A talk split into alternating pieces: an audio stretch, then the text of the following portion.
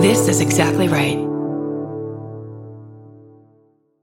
Listen, we're all SVU fans. We love a family drama. We love a mystery to solve. And you got to get hooked into a story with the details. You need the visuals, you need the storylines with the twists and the turns. And that is what June's Journey has and more. June's Journey is a mobile mystery game that follows June Parker, a daring young girl on a quest to uncover the truth about her sister's murderer. Dun, dun, dun, dun. This is your chance to test your detective skills because you'll play the game as June herself. The game is filled with all these beautiful, detailed scenes from the 20s, like lavish estates and gardens. And of course, little hidden clues are everywhere. There's twists, turns, catchy tunes. It all takes you deeper into this storyline. And if you play well enough, you can make it into the detective club. And there you can chat with other players and even compete with or against them, which is pretty exciting. And you never know which character might be a villain. Shocking family secrets will be revealed. And can you crack the case? Find out as you escape this world and dive into June's world of mystery, murder, and romance. Okay, love that.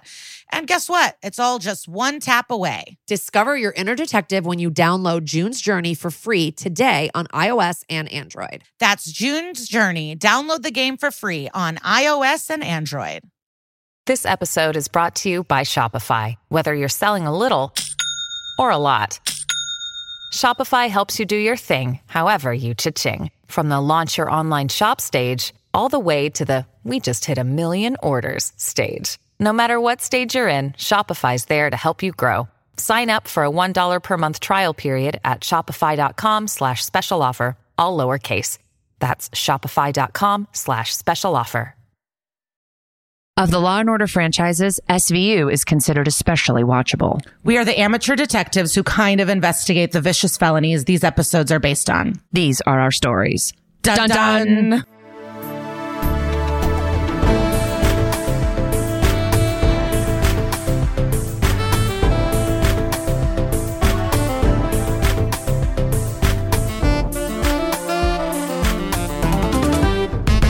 Hello. This is That's Messed Up, an SVU podcast. I am Liza. And I am Kara. And every week we pick an episode of SVU to dissect, as well as the true crime it was based on, as well as talking to an actor from that episode. Today's no different. We got a hot one for you. But first, we like to catch up, we like to chat, we like to talk about the world, our lives, etc. Um, I mean, my life is very, very small. And if I go even one hour not talking about Vanderpump, I feel like I deserve a gold medal. Like, that's unfortunately where I'm at is bravo, bravo, bravo. Fucking Yeah. bravo.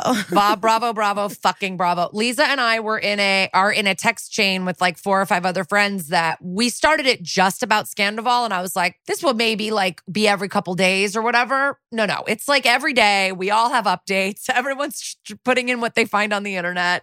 It is truly. I mean, this you guys know we're always in the time machine, so by maybe by now, no, by now we'll be in the throes of the reunion. We'll have even more to talk about, but. I've never been more upset that my comedy show is on Wednesdays because now I can never fucking watch it live and I just have to avoid the internet for a day. But or do cocaine and watch it all night. yeah, baby, that's what that's my that's right in my wheelhouse. We would love to talk to you about the Scandoval in person, so why don't you come and see us live? We are going out on the road in June, starting in 2 days. This coming Thursday, June 8th, we're going to be at Cobb's in San Francisco. That was one of our most fun shows last year. Please come back out. New episode, new games, new everything. So, I mean, same us, but you know, I think that's what you like. So come out and see us. There's tickets uh, available. All of our tickets are at that'smesseduplive.com. Then the following week, we'll be in Tempe, Arizona at the Tempe Improv. And at the end of the month, on the 25th, we'll be in Denver at Comedy Works, another amazing club. And we will be at the Bourbon Room in LA on the 29th. Guys, if you live in LA, I know you guys are homebodies. I know that's kind of the vibe of this whole town. Get your asses out and come see us at the Bourbon Room. We need you there. And that's that. That's that- messeduplive.com. And No, right? that. Yeah. Yeah. And I'm on the road doing stand up if you care. Um, I have a link tree. I guess websites are out. I don't know.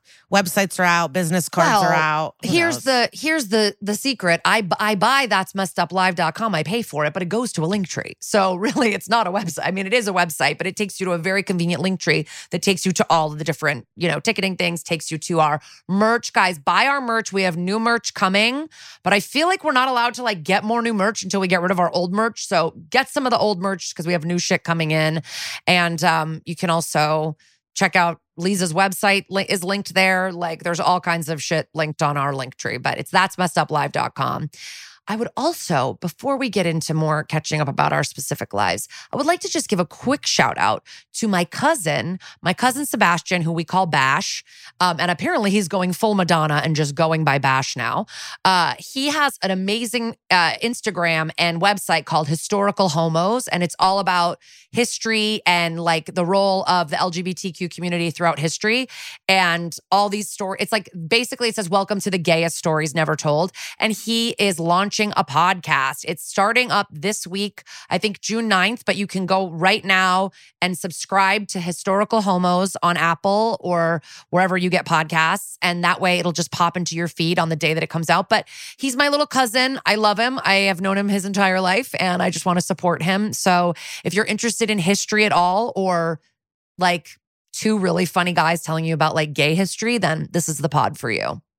And I'm not getting paid. Well, and speaking of websites, I just got on it. Great website. So maybe websites are in. And on the cookie thing, you know, it's like yada yada, we use cookies. Um, their little square instead of accept or deny says, got it, shut up. That's cool. I can't believe they Yeah. were able to figure that out. Bash is like my brother. He's so funny. And I just want to give a little shout out to him. There's like, there's a book of historical homos that's like a beautiful coffee table book, but there's also this Insta that's very funny and educational. And the podcast is going to be amazing. So go subscribe. Liza, what else is going on besides fucking Vanderpump? That feels like the majority. Oh, I would tell you yesterday, I went to a performance that Rosie did for school. It was a musical performance. And at the very beginning, she was killing it. Like the music teacher kept going, What's this? And Rosie would be like, It's a ukulele. How many strings? Four. Like she knew everything. She was being so great. But then she really focused in on me. Like she saw me because there was two rows of parents. It's not a big room. And she just started like hamming it up and going fucking nuts. It was crazy. I had to keep going, calm down, calm down. I had to keep like making sign language at her to like calm her body, but she just went nuts. And everybody is like, what a natural performer. And I was like, this is not and what does nuts entail? Funny faces, funny jumping. faces, spinning around, uh, periodic like yips and yelps and screams. Um, you know, just there was another kid there kind of hyping her up. And like once he got going, she was like, Yes, this we can do whatever we want. Like, and I don't know. I just don't know what to do. I feel like she's gonna be a little performer. She's such a ham. She loves to get laughs from people. Yeah, that's great news. I always like the videos online of like parents showing up. It matters. And it's like a little boy looking for his parents and he's depressed and then he sees a parent and like truly shines. Yeah. I remember like my mom worked a lot and she couldn't come to everything, but like I do remember like my mom wore one of those big puffy coats with like a fur hood. Like, and I remember seeing her little fur hood like bobbing through the audience and being like, oh, my mom came. Cause like she could barely ever come to anything. And uh, yeah, I want to go to her stuff. My husband couldn't go because you heard it here first. He finally got a vasectomy. We're done, everyone. Woo! Bow, bow, bow. The factory, the baby fact making factory is closed over at my house, and I'm excited. Yeah, shut down. So, yeah, he couldn't go sit on a super tiny little kid chair and watch our daughter freak out. So I went alone. So was it a performance show or was it like name this instrument and then they go no, they did. They sang songs. Okay. They like they did all this stuff with their their teacher, but like their music teacher was leading it, so it was a little bit of call and response with their music teacher. But I could feel parents keep looking at me to be like, "Look at her," you know what I mean? To like give me, and I think most of them know that like I'm in the I'm in the arts, so I feel like they were all like, "Look at this," um, but Speaking of performances, Miley Cyrus did an interview with British Vogue, um, beautiful photo shoot with Steven Meisel, but she said she doesn't want to tour and has no interest in touring. And I've been calling that for a while. I said she's not going to go, and um, she had to put out a statement, like a like a notepad apology on her notes app, um, on her Instagram because the fans went nuts. You know, the fans are like, "You don't care about us because you don't you don't you're not here for us. We support you. Why? How dare you not connect with us?" And she's just like, "I don't want to." Yeah, I but like it's wanna. also like you don't own these people. Like you don't own your heroes. Oh no! If you want to have a good time and uh, take a deep dive into mental illness, I would look into the comments of the Notes app. Wow. It's just people truly like, "We'll forgive you this time," but I don't understand. You're making excuses, and we do this, and no press, nothing. You just dropped an album, and that's that. And it's like, who are you? I, I, it's really confusing. She's she's just straight up like, I don't want to live on a bus. I don't want to travel nonstop and I don't want to perform for t- huge crowds. That's not really my vibe at the moment. It can always change. But like, and the outfits I want to wear don't fold well. And so Well, let me are ask why you a don't you do a question. residency? Yeah, that's what I was going to ask you. Would she ever do a residency? I don't know if I, I'll, uh, you know, if Ask I her hang out with her, see I'll tell you. Ask yeah. her when you talk. Um, Yeah. because I feel like that would be really cool if she could pick like a super cool. She could pick a super cool like small venue, and it would just be like whoever gets tickets gets tickets. You know, like it doesn't have to be like a Vegas like Caesars thing. You know. Yeah, and I don't think people realize like she was selling out stadiums before she was 16, you know, like Yeah. she has been touring for a really long time. Her last tour was 2014, but They say that's where all the money is. Like, aren't don't they say that's like really where the artists make the money is like through the touring? Yeah, but that's why she's so cool. She doesn't need money and she's Yeah. not she's not beholden to anyone. She truly is an artist and does whatever she wants whenever she wants. I mean, during her Flaming Lips, you know, happy hippie vibes, she was she released a free album on SoundCloud. Yeah. You know she uh, she is does is she's not part of the machine she doesn't have to be she truly is guided by dolly you know what? You're convincing me to follow her right now. I can't believe I don't.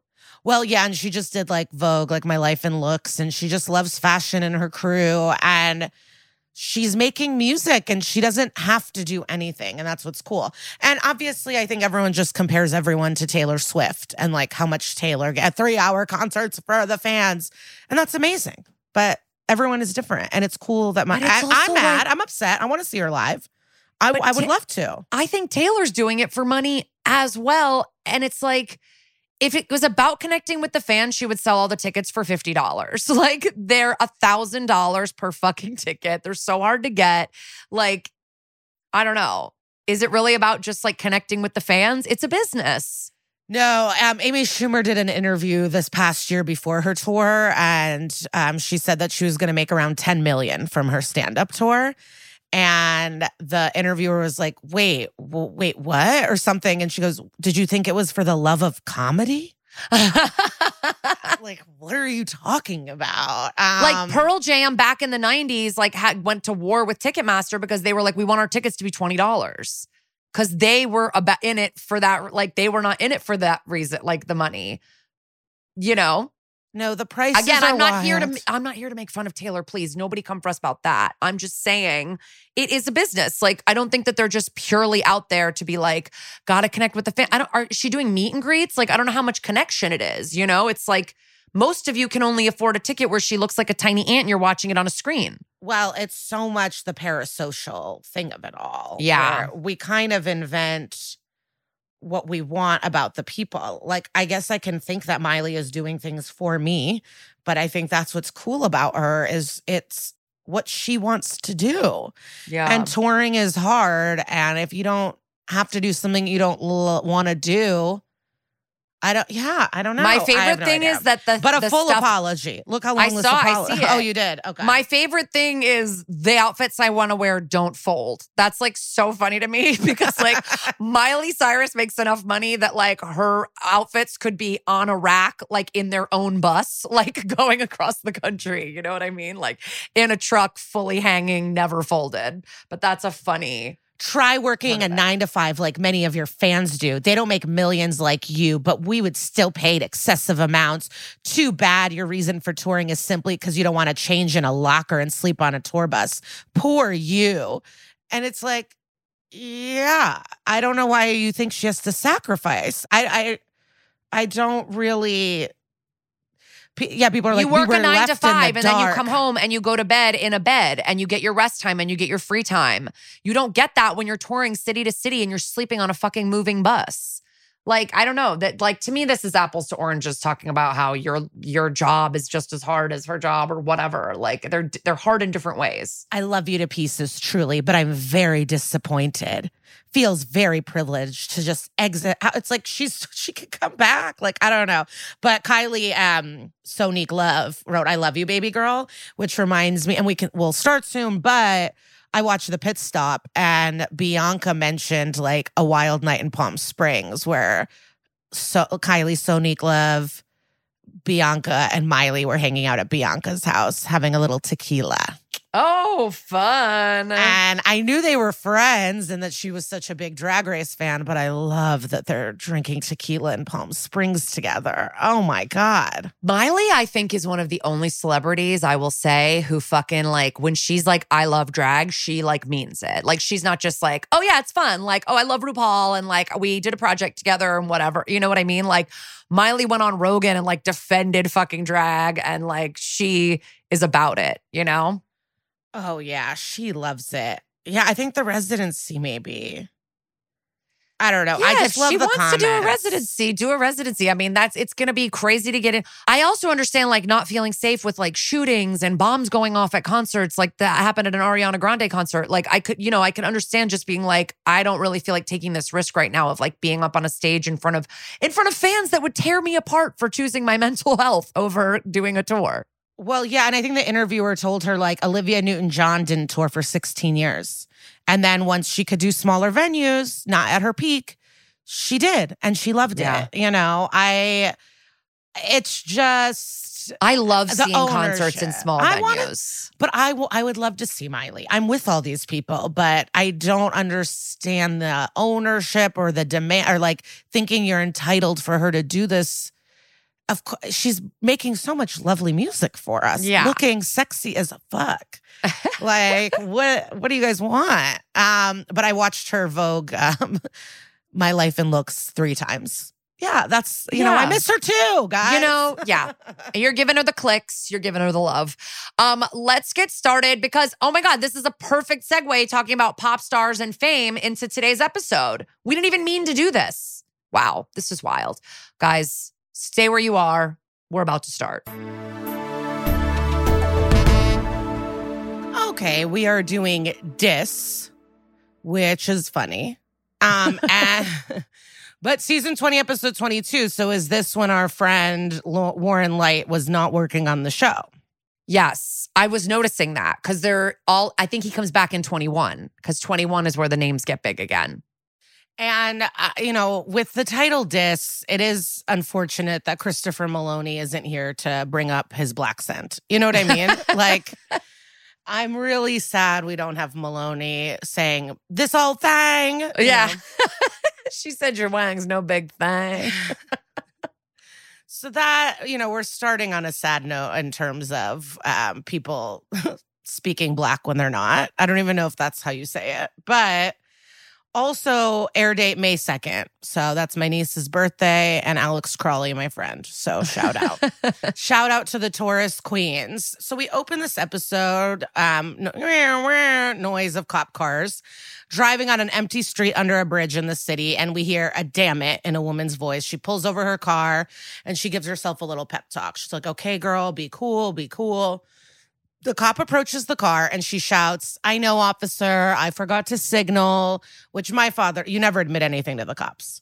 This is, that's a mistake. You don't, you don't give them any, anything. Yeah. And he asks, Have you been drinking? She answers no, but he still makes her get out of the car. And she's like, Seriously? And he demands she gets out while a flashlight glows in her face. She is black. So obviously, this is eh, intense. She's dressed in a green glitter short dress, long sleeves, low cut. Her lips have a bold color on them. So it looks like she had a fancy night, maybe participated in a ballroom dance competition. That's the vibe I get. It gets serious fast. They bend her over onto the car, slam her on the hood. She breathes heavily and then says, If you boys want to have some fun, at least look, let me look at you.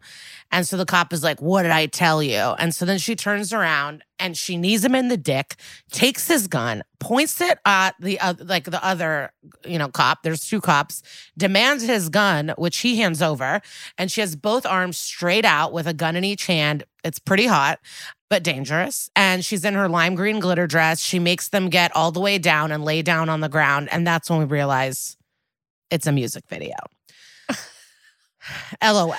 A perfect opening for an SVU, though, because this is absolutely how an SVU could start. And then it's just Oh. like, A hundred percent.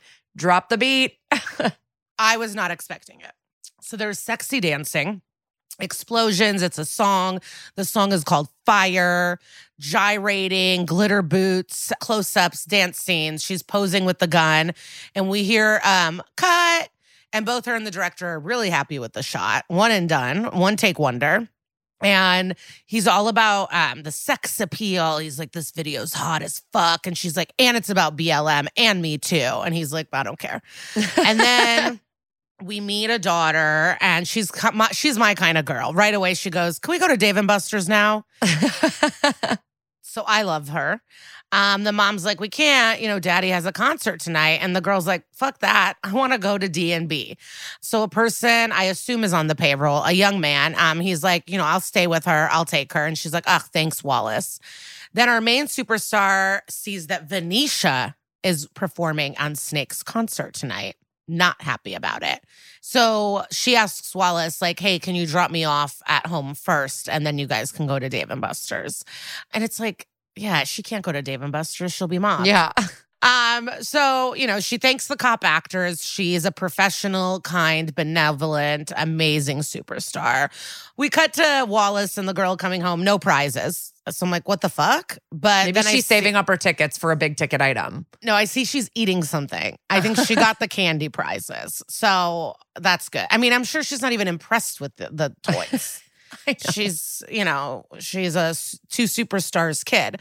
But Wallace right away sees something's up, like the door is open, and he um he's like, "Hold up, Lexi, something's up." But then he makes her enter first. Like he follows the child into the dangerous situation. Which is very funny to me.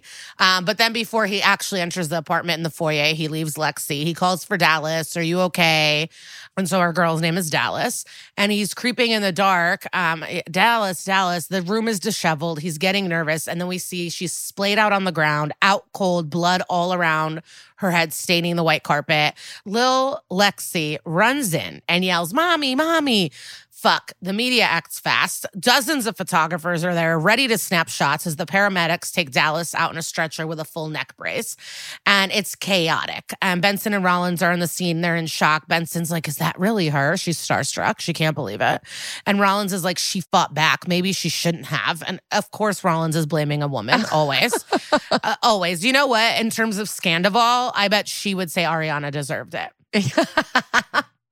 No, just before we came on to record this, um, I was rewatching a favorite of yours, the video where Ariana's like, "This is my birthday and my dad's dead," and Yeah. Sandoval's like, I, "I get it, but we rented a bulldozer, so I we're gotta gonna go play with trucks, babe. I got to. And so, of course, I read the comments, and I'm in the comments, and there are people being like, "She's always, cr- oh, she's manipulative. She should th- this that," and I'm like, I wrote something on someone's. I go, I hope one day you have someone that chooses your pain over a construction park. That's you can oh like I want to know what the what's if they're just trolls or if these people's lives are that sad. Yeah.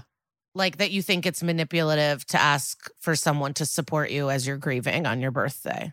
Like I don't I don't Yeah. I don't know. It was it was just crazy how many comments were like, she's so annoying. Why is she I- I always can so fucking be- sad? Your dad's been dead for years. Get over it. The Shit comments that. are always shocking. I'm always like, we're all together on this, right? No, we're not. None of us are together on anything. I just hope they're trolls. I just hope they're trolls. Or Yeah. maybe we should be like Swarm, this TV show, and we can go, I'll kill all these people with mean comments about Ariana. It's really good. I think you should watch it. I'm going anyways, to. Um, Well, with So- this writer's strike, I'm going to need to. I'm going to watch everything I've ever said I would watch for you. um, so yeah, Rollins blaming the woman. I guess she should have sat and taken it, according to Rollins. And I bet she would have been like, why didn't she fight back? It's like insane. We find out that she has bleeding behind her ears, possible sc- skull fracture. She was hit multiple times in the head. Benson asks if she was raped. We'll see. Um, rape, we know we got to wait for the rape kit, but her robe was ripped open. And then now we have a delivery boy witness, and he heard someone say it was Snake in Dallas, so he hung around. And Carisi's questioning him. It was dark out, and Carisi's like, "Whoa, I love that mongoose bike. I'm sure that's not going to come back." um, and sends the kid off. And Benson asks if he gave him anything, and Carisi's like, ah, no, just the looky loo. And then they commiserate how much they hate celebrity cases. Um, and so it's 10 Grammys, 25 nominations. The press is asking if it was Snake, and the detectives enter the house. Everyone is out and about dusting, searching for evidence. They find a Glock. It could have been the victims. There's no sign of forced entry, Ice says as he walks in. And he also said that the security cameras were hacked last week and the security system was off. So Huh. strange for such rich Yeah. icons, you know. Um, Rollins rolls in to inform the group. Another witness says they got into a big fight recently. And Finn is like, no way he would do this. And Carisi informs him there were two domestic disputes at this address last month. But where is Snake now? He's doing a concert at the Apollo, which is not really a giant venue. So I wonder if, you know, where No, but I wonder or if it's a pop do- up. Yeah. I wonder if just doing it because it's iconic, like, I don't know. But I think he know? would have already done it. So that's what I mean. I wonder if it was just like a quick pop up show. Yeah. or he's you know at that level i don't know but I, I it seemed like they were both kind of superstars Yes. but the apollo is cool no knock onto the apollo Yes. um it just gives clues as to what's going I've on actually, here. have you been in? I've never been into it. Never So I don't know how big it is. Yeah. i'm gonna guess 3000 let's see i'm gonna what yeah. it's certainly not MSG for do you sure. Want to do a guess no. Um, I, I, I would say I'll do prices right and say two thousand nine hundred ninety nine. um we're both uh, over 1500 Wow. So intimate. 1538 yeah Intimate. I mean, it's gorgeous. It's really pretty. It's really pretty. Yeah. Uh, yeah, it's cool that they do a, it's cool that they shoot there too. anyway. So we're at the Apollo. Sorry, but you know we we love venues. Okay, so a concert's happening, and it's a Kanye vibe of song, I would say. And there she is, Venetia, singing her slut ass off. Um, and I love this song. Like I'm really into this fake Kanye song, and fake Kanye is played by Orlando Jones. Um, and then from the corner, we see Finn off stage, side stage, and Orlando Jones knows him. So um, fake Kanye, Orlando's like, Finn, oh my God. And then Finn gets a full shout out to the, all the audience. He's like, Manhattan's own. And Orlando Jones, um, that end quote, oh to Finn Tutuola, baby, Harlem's own. And Carisi is confused and jealous, like he doesn't get what's happening. And he makes Finn come out, calls him family. And then Finn whispers into his ear, and Orlando looks stunned. He says, Show's over, family emergency, and walks off. And they run off, and we um, head to the credits finally. Jesus. So, Um, when I wait, I just want to say when I was like researching this episode for the crime part, I I ended up on like a Reddit thread discussion of the episode, and like everyone wanted to know what the song was. Everyone was like, "What's the song that he's singing with Venetia?" Like everybody loves it. So SVU needs to like release some of this fake music that's on their show, but I know. also put out, put out a CD. yeah. So I know Orlando Jones from Mad TV. Or is is he anything else for you? Um, Seven Up. Oh, make seven up yours, baby. Yes, I had the T-shirt. really? Yes, somebody gave it to me like a big t shirt in college that said, Make seven up yours. I thought those commercials were so funny for some reason. They really tickled me in the right time of my life. I guess when I was like 19 and they came out, I thought they were so hilarious. Yeah. And then um, I did look and he was in Office Space. He sold the magazines to them. Oh, Um, the my magazine subscriptions. It really is one of the best movies. It's so good. A hit. It's a hit, baby. So, okay, we're back. It's, you know, so in the credits though, I never really noticed Peter's photo and he's standing by like a train as a train, you know, flies forward. And I really like that. I think that would have been my choice for photo. like, do you ever think about like what your SNL photo would be? Or like the Um, yeah, I guess I've thought about it. I guess I've thought about it. I but I don't- this Carisi choice or Yeah. Like, I wonder if they got to decide. Yeah. Like I would probably just be like hailing a cab and being like, oh, it's you. Hi, you know, like to the camera. But yeah, I don't, I gotta like look at the credits again. I feel like I didn't even notice this. Well, that's what I mean. I never noticed it either, but Yeah. I liked it. I liked the way he looked. So yeah. we're back and we're just leaving the concert. No time, no time lapses. And Carisi's walking, asking like Finn how they know each other as mobs of cameras and people are trying to get a peek. And Finn explains that their moms were best friends. So they're childhood friends. Carisi is butthurt because he didn't get a heads up about that. Okay. Orlando's in the limo and it's big as hell. And he thanks Finn for coming down personally. And Carisi's dumbass is like, Well, we have some questions for you. And Orlando's like, Who the fuck is this? And ignores Carisi fully. and I'm on his side. Like, you can't you question a little bit later? I don't know. I don't like the attitude. And Finn just told you this is his childhood friend. So sit your ass down, fucking Staten Island. So um, he blames Twitter and stalkers, and he's like, "There's so many fucking stalkers, man." And Carisi's like, "Well, we heard from your neighbor that you fight a lot, and you just fought before you left." And he's like, "I never laid hands on my wife." And Carisi pushes, "Then why did the cops show up twice for domestic abuse at your house?" And he turns it on Carisi, and he goes, "Well, one day wh- when you get a woman, we'll see if you don't yell now and then." And Finn pushes, "So all you did was scream?" And Orlando's like, "Damn, Finn, you too, man."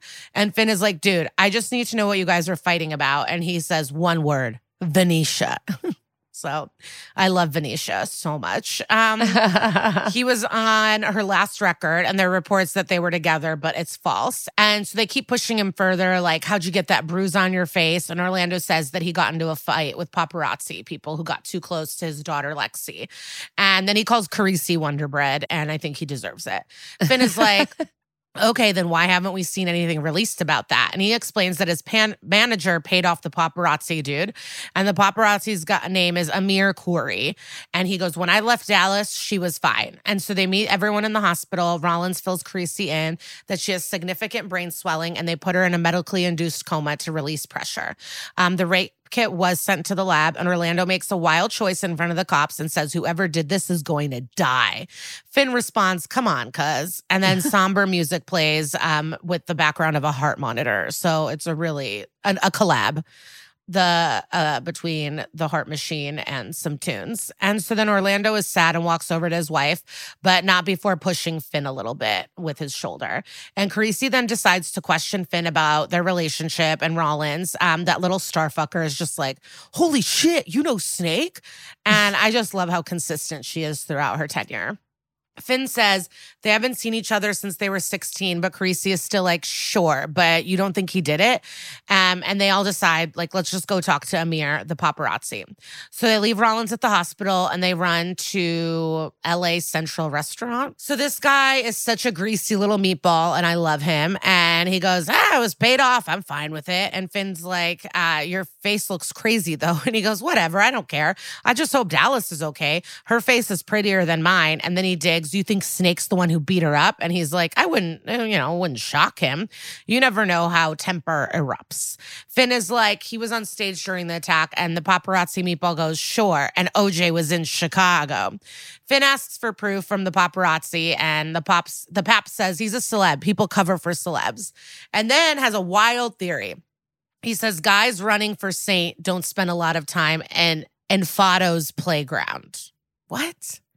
It's a rage room. So then the paparazzi sees a celebrity and, you know, Lil Meatball goes and runs. And so then the Sinfado's playground is a place where you smash stuff. So it's like an escape room, but instead of escaping, you smash. I've Uh, only seen these on reality shows. I've only I, I've never heard a person go to one or seen one in person. I've only seen them go on various casts, like the Housewives, and I think the VPR people went to one. Like, I would do it. I would do it. yeah, I definitely would. And I don't think this is wrong. Like I if it keeps you in check, like I don't think this is a a sign of criminality. So Yeah. we hear Finn to an employee in the darkness behind um that's smashing things and he oh people really pay for this and the worker's like it's cheaper than a shrink. You smash and you scream and you know and so they get more scoop. So there's deluxe rooms, you get a dummy and you can get Donald or Hillary, she says. So this is very of the times. And of course, they record everything and they want to see snake surveillance. And he's beating up a dummy and he's calling the dummy Dallas and screaming, I'll kill you, Dallas. So not not that good. But Carisi's like, you still think he's innocent? And we cut to Orlando kissing her forehead. As male detectives arrive, Orlando says, You find the fuckers that did this, and ice is so cold, and goes, stand up as he jingles handcuffs. He I stands don't up. really, I don't really understand how footage of him beating up a dummy gets you a warrant for this, like, It right? doesn't. It's This like is- very SVU, like jumping to whatever they want to do. it's it's not real because we've seen episodes where they have so much evidence and they can't do anything. Yeah. You know what I mean? So someone at an, it's a place where you're the whole point is to hit things. You're not doing anything outside of the norm of a legal establishment. Right. And you're not, yeah. Yeah. Foolish. This was foolish. So he stands up and says, uh, You talked to Amir? And Carisi goes, Yeah. And we talked to the Smash Room place. And he goes, Oh, come on. So then he goes, It's a mistake. It's not how it looks. And then he says, Dead ass. And I like that. So Finn cuffs him and they all take him in, and the iPad is out, and Finn's showing him the footage that they saw at the Smash place. And the lighting is gorgeous in this shot. And Orlando says it's a rage release and it's better than pills, but you wouldn't know what it's like to have my life. And Finn goes, Oh, yeah, being rich must be rough. And he uses some tabloids and asks about marital problems. And it's like, Phil, Phil, Phil, Phil, Philly. You know tabloids are a lie. Come on. Orlando's like, yeah. And last week I died in a car accident and gets up and pushes his chair and screams, It's all lies. Finn is like, Oh, you got to hit me like you hit her. And he says, Get up out of my face. And they start arguing. Stone and Benson are spying and they're like, Um, maybe he's not the right guy for this job. But Finn is sickened uh, by him and shows the crime scene photos and calls him a disgrace off of one footage. Like, this is unlike Finn. This is just like a, a lapse, a lapse for me. And he says, I'm a disgrace. You want to look in the mirror and shoves him. So Benson runs in, pulls him out. They make him take a break and he sighs and runs off. Orlando's mom is here. So then Finn goes, Oh, Joe, I haven't seen you in a long time. She slaps his ass hard. They go talk in private. She is fuming. She says, I took you in for six months when your mama died. Yeah, you definitely need to be off this case, Finn. Yeah. I, I agree with everyone here. He says, I love you. And she still guilts him. How could you? How could you arrest my baby without as much as a, of a phone call? Um, he's family to you. Where is your loyalty? You really believe my child could do this? I'm his mama and I got to do something. Finn says, Listen, if you want to do something, tell me what's going on with Justin and Dallas. Like she goes, They're married. Okay. So she sits down and then she explains when Justin first made it, the Red Fraff would never leave him alone, but Dallas changed all of it. She cleaned him up good. And Finn pushes, and now, and she's like, I don't get to see my baby as often as I would like. You know, she's the superstar. So what she says goes, but he would never raise a hand to that girl. And she has perfect gray curls. Finn says it doesn't look good for him right now. And she cries and pleads uh, that he has to fix this. He owes them. She grabs his face and says, You owe me. He looks down and says, Listen, go take care of Lexi and I'll call you. Stone and Benson are spying on that conversation too. And Stone definitely wants him off the case. Benson breathes deep. She'll take care of it. Finn walks out of the room and Benson's like, um, yeah, she called you family. and so then Finn explains. So Finn's old man thought he could get off by ripping off the neighborhood drug dealers. And then the OGs figured it out and then shot at Finn and his parents at a local bodega as they were coming out. And Finn and his dad went untouched, but his mother died in the street. Have we ever heard that story before? Is this the first time we're hearing that in season 20? I feel like I, didn't know that. I didn't either. I'm trying to think what we learned during the ludicrous episodes. But yeah, that seemed like it was more about like his him and his wife and like um Oh yeah. you know, and less about his, his parents. Like so interesting. Yeah, I just was wondering if you had a memory because I don't, but I'm sure No. someone will message and let me know. Benson says, I'm so sorry. And then so Joe took him in. So she took Finn in until his grandparents uh, moved from Fayetteville to take care of him, which is really like cool for the grandparents because in most cases it, you would have to be a kid leaving and you'd go live with Yeah. the grandparents. So it's cool that his grandparents came to keep his life consistent. But also, wasn't his dad still alive? Yes, we could stay with his dad probably too. They were just probably moving to help the dad. Yes. Yeah, but he wasn't living with his dad. He was living with Joe.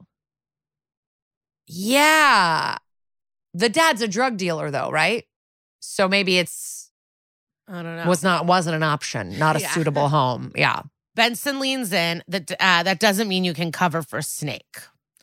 Uh, phone buzzes. Who is it? Bens- Benson answers, and it's Rollins. She's on her way to meet her because Dallas is awake, and they're gonna um, keep Snake in the cage. So they're at the hospital. Dallas says he has never laid a hand on me, and she has an all-around bandage on her head. So that's a really elite SVU club. Congrats, congrats, babe. You make an around the head bandage look incredible. Slay. She says, Yeah, me and Justin got into a fight before he left, but like, who fucking cares? She says, Someone else did this to me and I could prove it. She explains that after Justin left, she was FaceTiming with her mom in Boca. She's in a nursing home and Justin was already at the Apollo. And they're like, Fine, so what do you remember? She breathes deep. She is beautiful. And she just, so what she remembers is she got off with uh, the phone with her mom and went to bed. And then she heard something downstairs. She thought it was Lexi and Wallace. So she went downstairs. And next thing she knew, there was a man standing in her room. He was wearing a mask and gloves. She ran to get the gun from behind the bar, but he just hit her and hit her and hit her. She breaks down in tears, crying. Benson asks if she was raped. She cries harder and says, I don't know. You know, I, I know we're famous, but we're just people. It's part of the deal we make with the world, I guess. Benson says, Nobody deserves what happened to you. She says, Well, there's a whole world on Twitter that disagrees with you. Rollins asks what she means, and she's basically explains that Snake and RB Banks are in a diss war. So they said diss. If you'd like to take a drink, take a hit, eat a jelly bean. This is your moment. So they badmouth each other in their raps. It's good for PR and sales. She says, but we're all good. Like we all are fine, but the fans take it too seriously. The nurse, an actual true advocate for the victims, goes, Why don't we let her rest? I think her brain just came back to life. Chill out. So Benson runs to tell Finn about the old folks' home confirming the call um, with her mother. Great news. Your friend is not a woman beater. Cut him loose. Uh, but the damage has been done. He gets released, and Finn says, Snake, you didn't do it. And Orlando goes, Yeah, I appreciate you. Again, why would they arrest him? A good friend from just a video, like it from a smash place. I, I will never get over it. Finn is trying to be friendly now and offering a ride. Orlando is done. Fuck off, bro. Finn is like, there's a lot of press outside, and he goes, safer than you. That hurts Finn. Ooh. Benson is walking around when Rollins flags her down to share some Twitter scoop. Something was posted on her page two weeks ago. So it's a video of baby Lexi and she's dancing and, you know, having a good time spinning around. And in the background, Snake is fucking around with the security system. And if you put it on slow motion, you can see him pressing the code and like the buttons. So Ooh. fuck. You know, 200,000 plus people liked the video. So it could be one of them as a stalker, but you can't. What? So her manager is getting a list together of anyone they've had trouble with in the past, and they start reading um, fucked up letters and messages out loud. And Carisi reads one out loud: "Teach that Black Taylor Swift wife of yours a lesson." Okay, that's not chill. Um, so, uh, uh, but it's rap lyrics. RB Banks dropped that last week, and he liked the video of Lexi dancing. So we're gonna go meet up with RB Banks, rapper diss war in the community. Not really happy with Dallas. And who is RB Banks? It's Snoop Dogg, Snoop Dogg. the hardest working man in the world. Stoner hero, I would say. Martha Stewart's best friend. Honestly, I haven't heard a bad thing about him. So, I mean, I guess I guess he was arrested for murder back in the 90s, but I don't think he was convicted. Was he? I didn't know. Murder was the case that they gave him. That's what he says. What do you I mean? That's one of his lyrics. Murder is the case that they gave me. But like, I didn't. I thought that was all just like posturing. I guess I don't know my Snoop history. no, like it is really cool. I mean, Ice is in this category. Ice Cube is in this category. Snoop, like starting with gangster rap and ending up in like cookbooks, children's movies, The stories, a, a Cheerios box. Yeah. yeah. it's really cool to see um gangsters grown up. So I love that. Yeah, I think I have three lines going. I love him so much. Truly, I love Snoop. Like, uh, it's really fucked up. Um, so he's in a recording studio, and right away he tells Carisi and Rollins that bitch got what she deserved. Not nice. And they're like, You know, we're cops, right? And he goes, I don't care. I haven't done anything. Rollins says, Well, what about the diss war? That's humiliating, Rollins. Um, I would have fought and been like, I can't say this line out loud. so they bring up the Taylor Swift thing and he justifies it, saying that Snake accused him of having a ghostwriter. And Carisi's like, Where were you, babe? And he's like, I was home all night and the doorman can vouch for me. Um, and that's that. And then he straight up says to them, Beat it. So we're at the precinct. Benson arrives with good news. The rape kit came back negative. Finn says, Thank God for the little things. Stone is the dumbest man alive, walks in with the paper and goes, Why is our case on the front page? Are they not two famous, successful artists? What are you talking about, Stone? There were paparazzi right outside the minute she was getting taken out in a stretcher. It's just like he's so dumb. How are you alive? How are you a lawyer? They're both giantly famous. Like I can't even deal with it. Like obviously in old episodes like Stranger where it's like a minor kidnapped sex, sex slave. Fuck, why is this on the papers? That makes sense. Why are the two biggest celebrities? I, I just hate him. I hate him. He's trying to point, point fingers at the squad, and they're like, "What about the Grammys? Why don't you go point at them?" Like, wh- shut up. Finn sees the paper and says, "Fuck, I hope Snake doesn't do anything stupid." So we get um to Bank's studio ASAP because they're scared like there's gonna be the diss war is gonna be turned into a real physical war. And Benson and Finn are in a black car spying. Dallas is still in the hospital, and Joe and Lexi are there with her. Snake saw the paper and took off, is what we, you know, the scoop. And it's like, isn't Snake the one who knows the tabloids are lies? But then Finn is like, no matter how much fame and Bentleys, I guess it's hard to get over disrespect. Benson takes a moment, checks in with Finn, sees how he's doing, and he's having a hard time being vulnerable, but he does pop off. He's pissed. He's embarrassed. A lot of things. So we're here. Banks walks out of his studio, eight people behind him. An Escalade drives by, and they all stopped. Tons of Escalades, tons of men. Guns are out. Snake comes out and asks Banks, "You trying to take me out?" And then Banks is like, "You fucking with me?" I don't know. I don't know what they're saying, but Snoop is like, "Oh, you're here to take me out." So they both are trying to take each other out. I, I don't know what to tell you. And then Snoop um, admits to it and says that bitch got what she deserved and takes ownership of the crime. He escapes Rollins' grip, runs at Snoop. A few people have to stop him. Benson is on Snoop trying to relax him. I'm wondering at the end of the workday who smoked weed with Snoop Dogg. Or in the middle of the workday. I mean, I worked on something with Snoop Dogg where he was just smoking weed in the hallways like the whole time. I'm not talking about Snoop smoking weed. That is a given. I'm saying I don't think Benson would smoke during the workday. Oh no, no. So what I wonder if she would smoke after. Well, that's what I'm asking. Who do you think smoked with Snoop at the Yeah, end of don't the day? I don't think it's Benson. I don't think it's Rollins.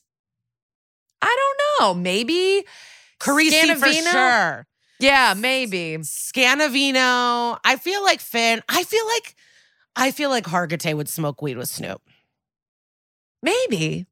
Well, if we meet, if we get to talk to Ice T or, or Mariska or Peter, we have to remember to ask this. We will ask. Casey, write a note.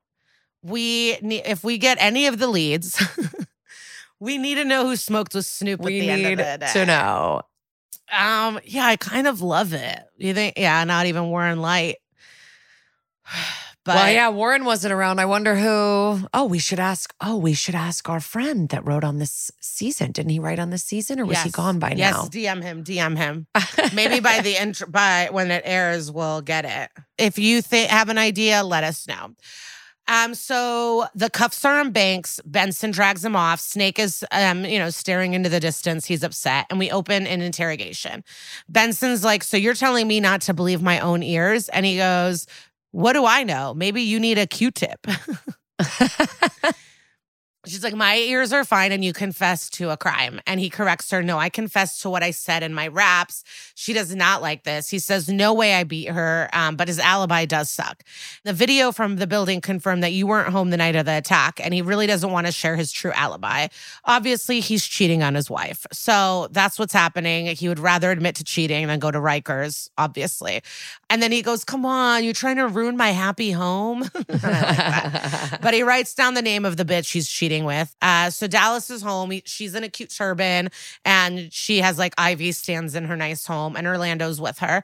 Finn's like, You think it's a good idea to bring her home? And it's like, Babe, they're rich. They're so rich. They have doctors on call. It's probably safer here than in a hospital.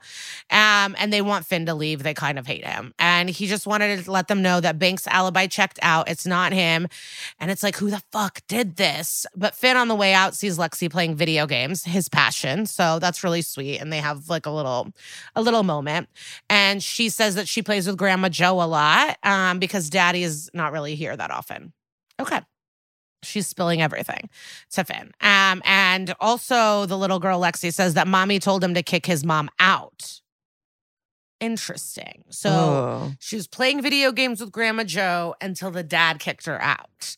So we head up to West 133rd Street, and he's like, Joe, what's up? What's your relationship with Dallas? Tell me everything. Um, she goes, as cop or family? He goes, family first. So she trusts him, I guess, immediately for no reason. and, da- well, not no reason, but he did just fuck up huge. Dallas and her used to be good. What happened? Of course, money. Um, she's scared that Justin's gonna piss it all away if she's not holding the strings. So any like she's in charge of everything. And he goes, Well, didn't didn't he buy you a place? She goes, That was 10 years ago. It needed fixing up. And so she usually she just writes to the business manager who writes her a check. And she got a check for $250,000 for the fixing, the updates some HGTV moments. And she found, and so Dallas found out and was mad. And she, and like the Grandma Joe wanted more money and Dallas refused. And she's like, what the fuck? That's my baby's money. But she didn't want to bring it up to Justin and she didn't want to start any trouble. And that's that. But this episode is silly. I don't know why she would spill all these beans. So, Finn is depressed at his desk. He's pouting. Rollins comes in to say they looked at Joe's financials and she goes, Damn, I hope my girls take care of me like this. So, three months ago, Joe wrote a check for $250,000 to, Vi- to a Vic Lewis. Is that a contractor? I don't know because there's no contractors under that name in the city, but they're going to go to the Vic Lewis that they found an address for. And Finn wants to go alone, but Rollins is coming, whether he likes it or not they head um, to fancy meeting you hair. So silly. 136th street april 24th let's go. Wait this is actually stretching a long time. Oh no it just aired may 2nd i was like Yeah. this is the longest case in history? Vicky denies knowing anything and rollins is like oh so you get tons of $250000 checks So Finn describes her, Joe Anderson, nice black lady, 78 years old, and our girls in dark lipstick goes, okay, so she was investing. And he goes, mm, she has better taste than this. Diss. Another diss. Another dis. She scoffs, then starts walking and talking to the back of the salon. And she's like, listen, I'm entitled to that money, especially with all this Me Too stuff lying around. And so we get the scoop. And about a year ago, um, she was at his show at the garden. She was backstage. The manager invited her to Snake's hotel room and she needed cash to start this place. So done and done. Um, she got to Joe because she couldn't get close to Snake and she offered a bunch of money to keep quiet. Finn and Rollins make eye contact, and now we're at a bowling party. He denies cheating talking um, to Finn, and Joe is right behind him. And they're like, "So why is your mom playing the paying this white woman a ton of money for nothing?" Rollins has the photo of Vicky on her phone and flashes it, and he says, "It was one time. That can't be right. Just one time with this woman. Like what?" But he calls her thirsty and says she threw herself at him. Joe says, "Shut up." Which reminds me of Kennedy Davenport, always and forever. She came to me and I didn't want to see his face with hers on the cover of magazines, but like, how did she get that kind of money? And she goes to Mr. Maples. We've already discussed all this. Timmy, yada, yada. Oh no.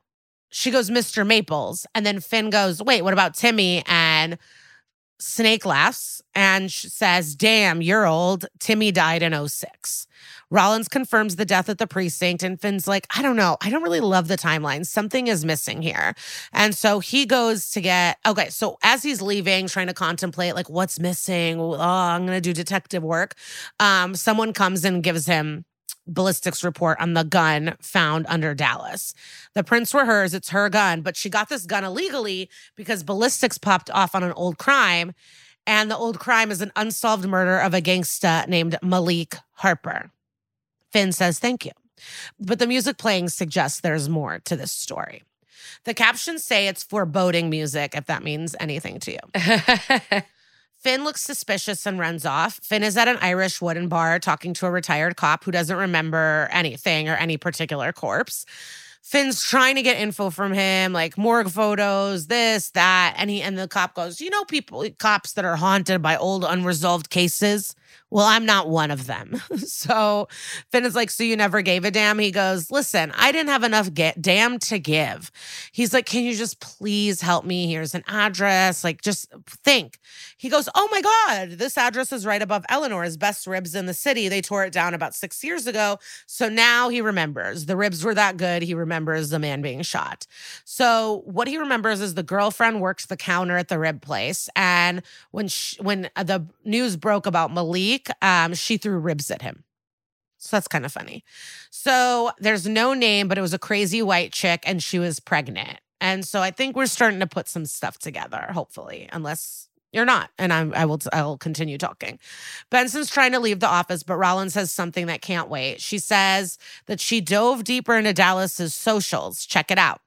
So there's always a bike in the background of some photos. So not always, just a few photos. um, and so it's a bike. It's the same bike. And then Carisi remembers the bike from the beginning of the episode, the mongoose that belonged to the Looky Loo. And so, okay, what's going on here? So the Looky Loo is Andreas Harper. Hello, Malik Harper there's a connection. Finn is upset um, and super emo and walks around without sharing anything with the group oh, as Andreas is in interrogation. And he maintains that he had a delivery down the block. And once he saw the cops and, you know, he heard it was Snake in Dallas, he needed to check it out. And Benson goes, nah, man, Uh, we call delivery, all the delivery food services, none of them have a record of you. So then he breaks down. He goes, fine, I'm a huge fan. I just thought if I hung around the apartment long enough, Snake would come talk to me. And Benson goes, yeah, talk to you about what? And so then Benson also is like, well, if you're such a big fan, why were you at the apartment with his wife? If you were a real fan, you would have been at the concert. And he's looking mad at her. And she's like, straight up, you were there for Dallas. And he shouts back, I was there for Snake. Benson fights back um, this isn't my first time with stalkers. Okay. I've seen them all the sad guy, the psychopath. So, which one are you? What happened? And he has tears in his eyes and goes, Don't I get a lawyer or something? And she goes, Yes, and don't forget to show them this bicycle lock because we're going to take it to the da- to the lab. And if any of Dallas's DNA is on it, we don't actually have to talk to you at all. Finn is now talking to the crazy Oof. white chick salon owner, and it's a sunny day in New York. And he's like, I'm not on the case. And she's like, Okay, so why are you talking to me? And he's like, Well, you know, Andreas is at the station and sh- he's about to be charged, and that's your kid. And she goes, Yeah, nobody said that wasn't my kid, but he has no reason to hurt Dallas. And Finn is like, I have a long list, but let's start with revenge. And she's like, For what? To get back at the man who killed his father, Malik Harper. And then they stop and they stare face to face.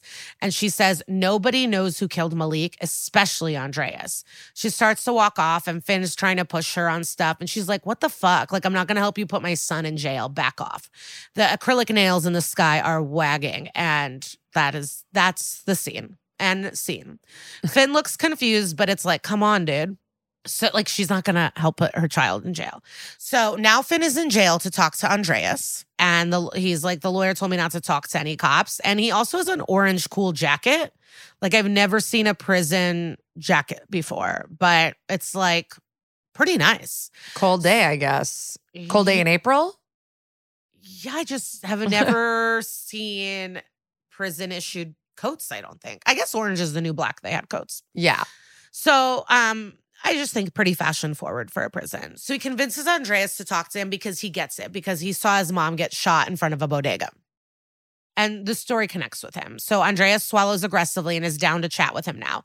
He asks if Finn got revenge, and he's like, They killed my mom, the person I cared about most. I wanted him to feel the same pain as I did. Killing him wasn't enough. And Andreas cuts him off. He should have suffered. She, uh, she should have died, he yells. So da- Dallas, uh, Dallas, Finn asks. Andreas answers, he he would have hurt then. It wouldn't have been enough, but he would have hurt. Solemn music begins to play. Andreas walks back inside after his shouting performance. So he did do it. Finn stands longingly thinking. Then he goes to see. Sna- So hopefully everyone has put it together. That Snake with a gun, ballistics, Snake killed Malik Harper, and Andreas is the son who wanted to make Snake suffer.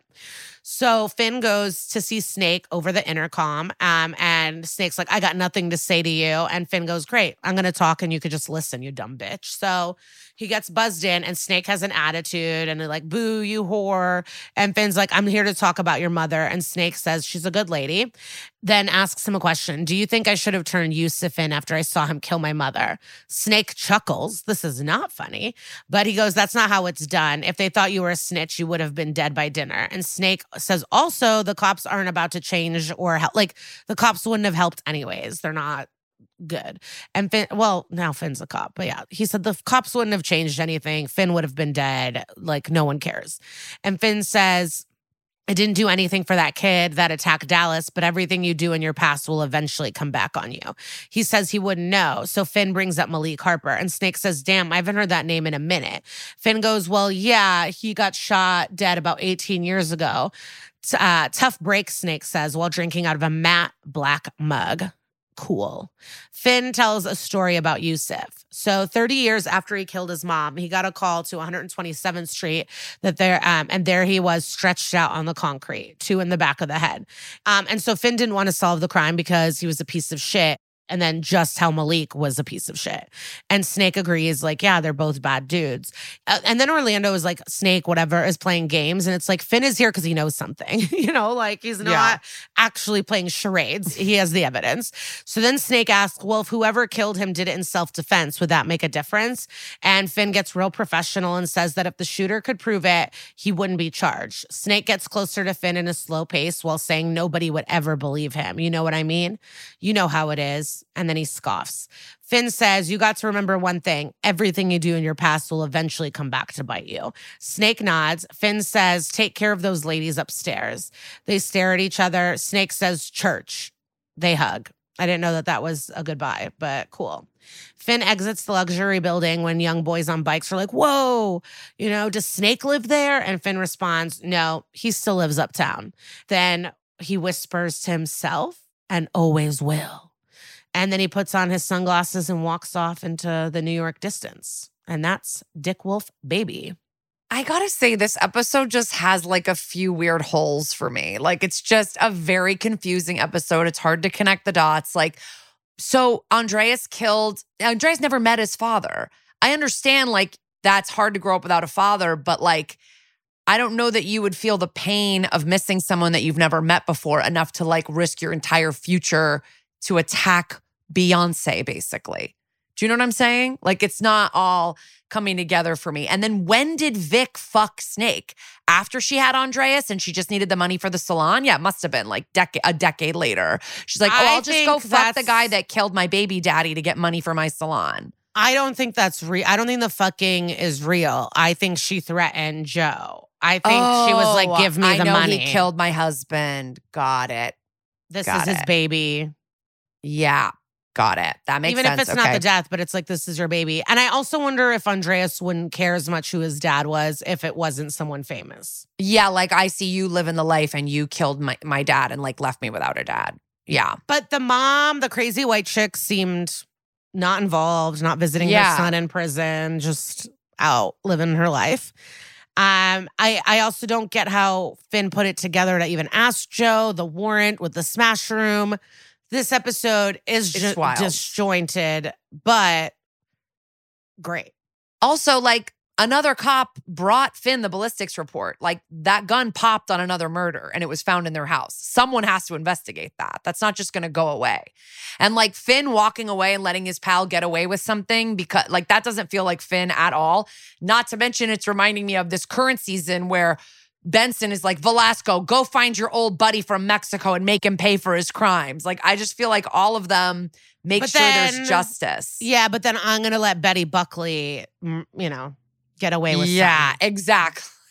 Well, I guess there might not have been proof on that one, but yeah, it, yeah, the moral stances feel like they're woo, like really up and down. But yeah, a good I episode. also, I mean, Andreas committed the crime, but I don't want him to do that much time. I know. He has to. I wonder if it would be attempted murder or assault and battery. Like maybe you only get a few years for that. I don't know. No, because if he, I mean, a bike lock to the head And breaking and and, like her entering. to dead, like Yeah. you do deserve to go to jail. Yeah. I feel bad for your circumstances, but I love. I'm Team Dallas. Yeah, but also, why does like the woman have to? I don't know. Why does the woman have to suffer for something that her her guy did? Like, get attack him, make him feel pain. Like she didn't do anything to your dad. Well, it's kind of like uh, manipulated too, where their first Yeah. thing is like, oh, someone's trying to get to her by destroying her husband. You know, I don't, Right, right. I don't know Yeah. what people are up to. Not my hobby. Not my hobby. It's fucking people's lives up through murder and revenge. Well, I have some interesting factoids coming up. So listen to these brief messages, and we'll be right back.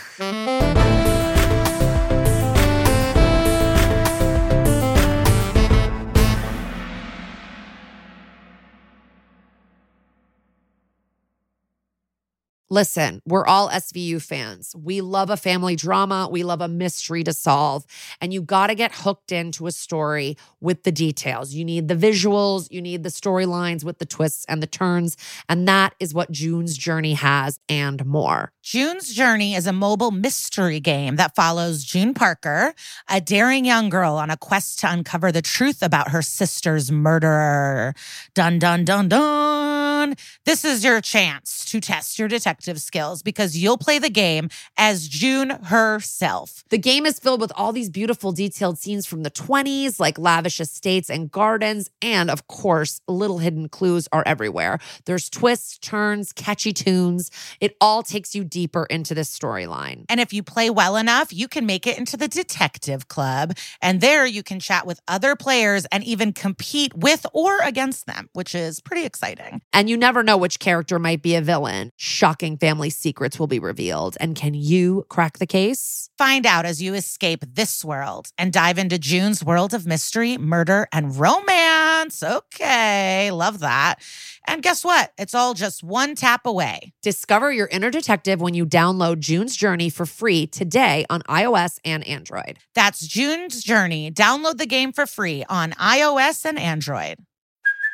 Hey, it's Kaley Cuoco for Priceline. Ready to go to your happy place for a happy price? Well, why didn't you say so? Just download the Priceline app right now and save up to 60% on hotels. So, whether it's Cousin Kevin's Kazoo concert in Kansas City, go Kevin, or Becky's Bachelorette Bash in Bermuda, you never have to miss a trip ever again. So, download the Priceline app today. Your savings are waiting. Go to your happy place for a happy price. Go to your happy price, Priceline. Okay, we're back. So obviously, Dallas and Snake seem to be roughly based off of Beyonce and Jay Z. You could even make the argument that the Venetia thing is like the whole Rihanna rumor when he was working with Rihanna and everyone thought they were sleeping together. And that's allegedly what led to the whole Solange elevator thing. But Snake has more. Wait. I thought the elevator thing was Becky with the good hair, Rachel Roy. Oh, I thought it was Rihanna. Maybe I'm wrong. No, it No? was Rachel Roy. But I actually have insights 'Cause because it it what was- was really going on from someone that works at Def Jam that I know. Oh wow. Well, you can tell me later if you can. But um the I thought it was because Rihanna was going to be at a party they were going to, and Solange flipped out and was like, "Why would you have her here like that?" Rachel Roy. Okay. Because then everyone got Rachel Roy and Rachel Ray confused, and the I know. BeyHive started attacking Rachel Ray on Instagram. Well, I didn't think the Rachel Roy shit came out until Lemonade with Becky with the good hair, but obviously I don't know what's going on. But Snake also has Kanye shades of Kanye. As you said, the song sounded kind of Kanye. And uh, but with the number of Grammy nominations they're saying the woman has and how famous they are as like a couple in music, it's definitely J and B to me. And Jay-Z has had a lot of rap beefs with people um, that they always seem kind of low key, just like rapping about each other in songs. There's no really violence or retaliation against family members. That's where it kind of differs in this episode. But probably his most noted beef, which by the way, diss war, you would just say beef, is I think how they say it in the in hip hop. Uh, his most noted beef is with fellow New York City rapper Nas. They started fighting in the late 90s into the 2000s. And it actually started in 96 when I guess Nas no showed for a recording session for a track on Jay's, Jay Z's Reasonable Doubt album. Then they started taking shots at each other in songs. And it got really heated in 2001 in, on Jay Z's The Blueprint in a song that Kanye produced called Takeover, where Jay Z calls Nas a has been and says Nas has, quote, one hot album every 10 year average. And he, like, you know, questions his street cred. It's like a lot of disrespect, as they talk about in this episode. That same year, Nas claps back with this track called Ether, which no, is known now as like a historic diss track. And um, Remy Ma like released a diss track called ShETHER that was aimed at Nicki Minaj. That's like a reference to that. So that's considered one of like the biggest diss tracks of all time. And then Jay Z released Super what did Ugly. he say about what did he say about Jay Z and the diss track? I think just like he's tired, like lame, you know, like in early beefs, he makes fun of Jay Z having a Lexus with TVs. And he's like, that's the bare minimum that you should have. Like, you should, like, as soon as I heard Jay Z rap about that, I got rid of my Lexus. Like, you need to have more than that. That's like, or something like that I was reading about. So I don't know the exact, uh, I didn't write down the exact uh, disses from Ether, but then Jay Z released Super Ugly, in which he brags about having a three year affair with Nas's girlfriend, Carmen Bryan. So they're hitting below the belt. And this one is so bad that Jay Z's mom, Gloria Carter, so I feel like this might be where they got the inspiration to like bring in the moms and everything. Gloria Carter calls into Hot 97 and said that her son should apologize to Nas and his family which I kind of love. Wild. Jay Z did call in later and apologize to his mother and any female listeners who he might have offended with the lyrics. Wow. So, yeah. So then they call a ceasefire for a couple years. And then in 2005, they reconcile publicly in front of a sold out crowd in New Jersey for Jay Z's I Declare War tour. They performed Dead Presidents and The World Is Yours. And Jay Z said, All that beef shit is done. We had our fun. Let's get this money. So then a year later, Nas quit his record deal or left Columbia Records and signed with Def Jam, which Jay Z was heading up. So that's that. And I guess they're cool now. But I feel like that's a little bit the, the rap beef, but like it was never like showing up with guns and shooting at each other. I think it was like like Dallas says in the episode, it was mostly about like publicity and it sells records to have like this kind of fighting going on. So, another case that I feel like this episode could be based on is Kim Kardashian's Paris robbery. Because in the episode, when Snake hears the news, he goes, show's over, family emergency. This is basically identical to what happened to Kanye when he found out that his then wife, Kim Kardashian, had been robbed in Paris. He was performing in New York City at the Meadows Music and Arts Festival, and someone came up to him and told, and he goes, I'm sorry, there's a family emergency. I have to stop the show. So, it's pretty much ripped right from that. And um, I feel like we all heard about this, but I'll just recap it because there was some facts I found out about this crime that I did not know about. In October of 2016, Kim Kardashian West at the time was staying at an apartment inside a luxury private mansion called the Hotel de Portale. De Portal, I think, where she was in Paris for Fashion Week. And um, a group of five men was wearing ski masks and police uniforms, got into the mansion, threatened the concierge person with a weapon, handcuffed him, forced him upstairs to the private apartment that he had to open for them. And then two of the men went into Kim's room and put a gun to her head. Um, and she talks about it later that she wasn't wearing anything underneath her robe. And she was like, okay, this is the moment that I get sexually assaulted. Like, I have to just like prepare myself. This is going to happen. And um, she pleaded for her life. She was pleading to the concierge because she didn't know, like she didn't speak French, and she was like, "Tell them I have a family. Tell them I have a husband." Ple- like like pleading for her life with them. They threatened her with a gun. They tied her up. They forced her into a bathtub with tape over her mouth and then tape over her eyes. And the last thing she saw before they put tape over her eyes was them holding up her jewelry box. And at the time, she did have two children, but they were in New York City at the time. So her sister Kourtney had been staying with her in the same suite, but was out with friends.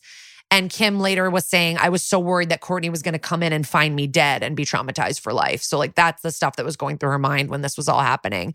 Um, but the men did not sexually assault her or like kill her or you know actually beat her up in any way really than other than like forcibly tying her and putting her in the bathtub they took two cell phones and 10 million dollars worth of jewelry including her 4 million dollar lorraine schwartz engagement ring what i didn't find out until doing this research is that all the men who did this were in their 60s and 70s.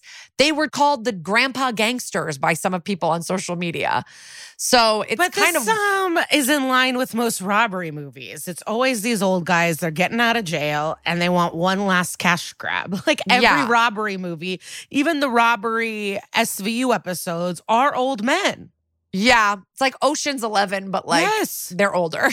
like um Robert but- De Niro was in one of these. I think with Yeah. Ed Norton. Like they're you, grandpa gangsters are doing the bit because you need a lot of skills. yes. But uh, you know, I am sure you're going to talk about this, but so many people thought this was fake because it's Kim Kardashian and their show, everything's produced. And I know one of those suspicions was like, where was her personal security? Like, they, Yeah. I think that was like one thing where it's like, don't you have security with you? Where were they? But maybe they were out with Kourtney. But I don't know. Do, do you yeah, I don't know. Honestly, none of that, none of that, none of the stuff I read, and I did read like eight articles about this that are all in my sources. Like, there's really nothing about her personal security. It seems an assistant was there. I'll get to that. But so basically, five years later in 2021, 12 men were indicted and were to be tried for robbery with a weapon committed in an organized gang, kidnapping and forcible confinement, or criminal association. One of the guys, so now one of the guys, this guy who's 67 years old, his name is Yunice Abbas, was one of the 12 men. He spent 22 months in prison in France for this crime, and then he was given an early release. And he gave a full interview to Vice News, which is on YouTube with a content warning, by the way. And it's all about robbing influencers this this vice uh, piece and abbas said he'd seen kim kardashian throw a diamond into her pool on her reality show and was like oh this woman doesn't care about money so like we're just gonna rob her and when they asked him if he felt guilty about his crime he goes he said it in French, but this is the translation. Since she was throwing money away, I was there to collect it. And that was that. Guilty? No, I don't care. And he said it a bunch of times. He goes, I don't care. Like, and he also told them, Why would and- you release this person after 22 months? I don't know. And because the reason they found him is because he left DNA at the scene when he subdued the concierge and he's a criminal in the system. So they found his ass quick as hell. And he even said that. He goes, Oh, yeah, I left my DNA. They found me really quick because I'm a criminal. So they let him out after 22 months. He's like fully going to do something like this again. He's not sorry. Why would you? But you know, we just covered the fucking that monster. Uh, They might they have a more lenient system than we do over here. Jeez. Yeah. They asked him, like, too, like, don't you think she was traumatized? And he goes, Oh, yeah, sure, of course. Of course you'd be traumatized, of course. Like, it, but he had no feeling about it, like, no guilt at all. And um, At least he's self aware. I don't know. yeah. Well, we also like found him. out that Kim Kardashian. I'm an assist- Abbas fan. Yunice Abbas for president. Liza loves them. We also found out that Karda- Kim Kardashian's assistant made the mistake of calling 911, which in France doesn't do anything. That is not the emergency number in France. So French police weren't notified immediately, and that's left the gang more time to escape. So they did get away, but then of course they were all like they were all tracked down. Another guy whose name was Almar Ait Khedache, a 60 year old veteran robber, also implicated in the heist, said that they got most of their information from social media, which is, I think, where the tie in of this episode, where they're like, oh, Twitter, finding the code and all that stuff. And he said, quote, this is probably translated also, quote, it says, the jewels were shown on the internet and she said she didn't wear fakes. The time she would arrive in France, you just had to look at the internet and you knew everything, absolutely everything. And that was in a police report obtained by Le Monde, which is a um, French newspaper. Allegedly, it was Kim's Snapchat is where they got all this information. And this Vice reporter pointed out and goes, if a nearly 70 year old man can figure out how to target one of the world's most famous people using Snapchat, she goes, I don't think any of us have any hope. So, uh, but they inspired criminals all over the world. This Kim Kardashian attack was kind of like one of the first major influencer robberies. And it inspired all these criminals all over the world to target wealthy influencers by using their social media to like gather clues. So, Kim Kardashian. No, I'm not giving it to these guys. This is the bling ring. We learned this in the bling ring. Well, the bling ring is a little bit different because those people became friends with them. Didn't they get like invited to their parties and shit? And that's when they would case the area? No, you got to watch the three part doc. Oh, okay. I thought that they were like young kids that kind of would hang out at the parties and then steal shit or like then break into their houses when they knew they were on vacation. No, that's the thing. It was breaking in when the people were gone, but it is Yeah. like using your social media to know your full schedules and know when to rob your ass. Yeah. So bling ring, but maybe these guys brought it more to the international because Kim Kardashian is, was just was But and is so huge. This is just coming back to me. When this case broke, I remember hanging out with someone that was like, yeah, they're so new money. Real rich people don't wear their real diamonds. Yeah. Oh, Like, I guess old money, they all have fakes that they wear. Well, Kim learned her lesson apparently. Okay, After okay. this happened, she went into hiding for three months and then reemerged and immediately went to Ellen, as you do after a trauma. And she told the talk show Did, host. did did Ellen play a little trick on her, make her think she's about to get kidnapped on on the stage? Yeah, like did she come out dancing to a Kanye song? Like, hey, babe, straddling her little coffee table. It is fucked. I am bad. I'm like one of the bad people in the episode Dis, where I'm like, because of Kim's status, I'm like more detached from her, or like uh, where I'm like, eh, whatever. I'm I'm team Abbas. Like it is fucked. Like she is. yeah, a person. she is a person. Yeah. And, you know, she did go on David Letterman and have this like heart to heart with him where she is very upset. Like when people talk about this being staged, again, it's like when people talk about the Scandoval stuff being staged, these people are not good enough actors. There is absolutely no way Kim Kardashian is a good enough actor to cry the way she cries in these interviews talking about this experience if it was fake. I'm sorry. I don't I don't give that to her. She has one line in Paw Patrol movie and she, it's not good. So I can't imagine that she's good at this. So she said to Ellen, quote, I know this sounds crazy, but I know that was meant to happen to me. I am such a different person. She says, I just don't care about that stuff anymore. I don't care to show off the way that I used to. Like she was very obsessed, she said, with being in the mix, like showing everything she was doing. And now she's like, during the Keeping Up with the Kardashians reunion in 21 2021, she said, quote, no expensive items ever come to my home. I have it all taken from security before I even enter my home. I can't sleep if I have jewelry in my safe or money or anything at my house. I just don't live my life like that, she says. And she says, as far as jewelry, if I'm wearing something, it's borrowed, it's fake. So this really changed. And and apparently she doesn't post in real time anymore. Like she'll save, she'll take photos and then save them and post after she's left a location. She has really like some of the articles I was reading was like, yeah, you can notice after that she goes to the Met Ball in like a really scaled down dress, like the like the year or two after that happened. Well, before Marilyn, like in the just the direct aftermath of this happening, like they said she went really like much more simple with her fashion and stuff. And I think was trying to like live more simplistically for a Kardashian or whatever. But that's um that's the story on that. I just like I think I knew most of that, but I just didn't know that it was like this gang of oldies. And I didn't know that most of them have like been tried and gone to jail and are out already. Like crazy. Yeah. I wonder if the guys got out early because of COVID or something. They got rid of like kind of more nonviolent crimes or something like that. People that were in jail to like violent. right, but they didn't. It was emotionally violent for her for sure. So that's that on that. But No, it's a- kind of like the story we talked about with the engagement kidnapping, where it's like, no, I think tying someone up and holding them hostage is physical. for sure, for sure, yes, absolutely violent. But like, I'm glad they didn't pistol whip her. You know what I mean? Like, I feel like they could have done a ton of damage to her and like, No, this these are classic robbers. They're not interested in that. yeah, They don't. Yeah, they're not taking the time to like, yeah, inflict. I'm shocked there's no movie made yet about it. But because I don't believe Dorit in her robbery. and Andy Cohen was like, Dorit is not a good actress. Like, Yes. this is this happened, and he's like appalled. People think it's fake, but I think um Teddy's husband being in charge of their insurance Security, know, yeah. just there's like a lot of things that don't make and then this is a fucked up theory about Dorit, but that her husband did it without telling her and he knew what was gonna happen. That's beyond fucked up. It is, but they're all scam artists. I mean, look, I, I- like what that's what's crazy. Like Scandoval is so shocking to us and the lies and the deceit and all of that, but they're all fucking criminals. From Yeah. coast to coast of the of the housewives, they It's the are age- criminals. It is the age of the scammer. It is the age of the of the criminal, truly. I just wouldn't put it past them. I guess that's my point. I wouldn't put it past these people.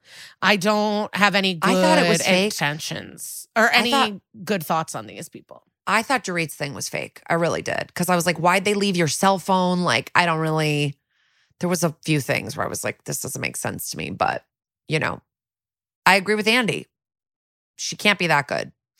Um, No, I remember we- being appalled by people who were not sympathetic to Kim at the time. I remember people being like, "What the fuck is wrong with you?"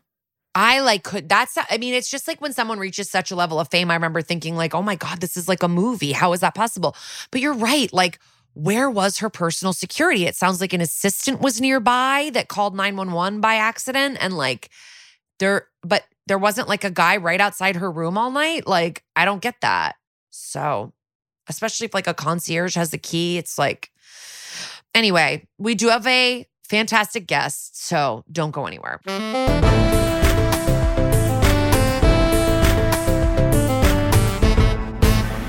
Okay, guys, our guest today is not only an actor, but also a former Beverly Hills High School student body president. You'll know her from her work on past shows such as The Carmichael Show and Happy Together. You can also see her in The Amazing Spider Man and 22 Jump Street. She's currently a lead in the Starz comedy Run the World, but you know her today as the glamorous pop star Dallas Monroe. Guys, enjoy our convo with the very talented Amber Stevens West. Good morning. Good morning. Thank you so much for being here. This is amazing. Uh, thank you for having me. Yeah. I mean, I first like I know your work from like Carmichael show and like all these comedies that you've been in. Like we have a friend that wrote on the current show that you're on, so like we are fans. And um but this feels like such a different kind of thing for you from what I've seen you do. I'm sure you've done drama or whatever, but this felt like a departure. So how did this come to you? They just like threw you an SVU, or were you like to your a- agents? I'd love to be on an SVU. Like what? How did I just- it all go I down? got lucky. I got a phone call and they said, Hey, they've got this part and they thought of you for it. Are you interested? And uh, I said, Yeah. I mean, it was very simple. It was very cool. I read it obviously and like double checked that it was something Mhm. that seemed fun for me. But basically, the role was like, You're a big pop star and then you're injured. So I was like, I'm done. That sounds cool. and then we like made a music video.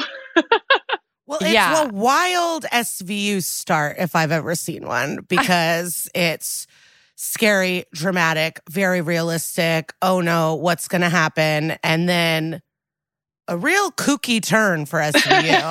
I've never seen anything like it. How did you feel being so glamorous with the with the guns, I guess? oh god it was funny it was funny to Yeah. rehearse all of it was funny to dance on top of a car in those heels was funny to dance with, while holding guns and like make it look sexy with a wig Yeah. that went down to my waist it was fun it was a good time it was a i didn't realize you know i don't know what they're doing and they're with behind the directors have in mind how they're going to shoot one into the other but yeah that false start is, is a quite a surprise i think for the audience Well, yeah, because I had the same feeling like I have in with your uh like with Lil Rel and Get Out, where the you know the cop shows up and right away like or the TSH, but the like pit in your stomach where you're like, oh no, what's about to happen? What horrible start of this SVU, and then glitter. And Yeah. very and then like a very fun and then video. And then fireworks and, You're yeah. Beyonce. Yeah. yeah. Was there a wind machine? Um, no, there was no wind machine, but those were live, actual like fire, whatever you call those fireworks things. Yeah, pyrotechnics. That was real. yeah. Did you have to learn choreo? I did. I had to learn choreo. They didn't show a lot of it. I'm not a great dancer. They didn't know that when they hired me. Um, so it was more just a lot of like body rolling with guns Yeah. uh, and rolling around on the hood of a car. But there was a choreographer. She was very cool and nice and, you know, helped me try to learn how to dance in heels on top of a slanted roof of a car. Like truly not, I think, what any actor thinks they're going to be doing when they agree to an SVU. Not That at they're all. going to be like in a sparkly mini dress, just getting down. Not at all. Um, were you channeling your inner Beyonce? I mean, it feels very Beyonce. The whole Obviously. Of Yeah. course I was. Of course. But then quickly you're in a pool of blood, which is very you know, typical. Yeah. Yeah. that's Yeah, what we yeah, that's what we come for. We don't come for the Beyonce dance, you know. It's a little fun uh thing to put in there, but yeah. Well, outside of laying in the blood, you've also joined a very select few um, esteemed actors of SVU where you had a full around the head bandage. Um, Yes, I did. A cool thing too. Yes, the full around the head bandage. Um, that whole scene of me laying in a bed, they're like, you have a head injury, so you can't really like move your body. And so they shot it. I look freaking crazy in that whole shot. it's just like a whole double chin shot, really close to my head because I couldn't move my head. Um, that was a that was a challenge actually. And then Mariska is just sitting at the foot of the bed and they're like, and cry." And I'm like, no pressure. Don't move your body or do anything and have like, you know, the the leads of the show staring at you, waiting for you to kill it. You did kill it though. I mean, like you had me feeling bad for the celebs that we harass all the time. Oh, good. You good. like- I'm glad.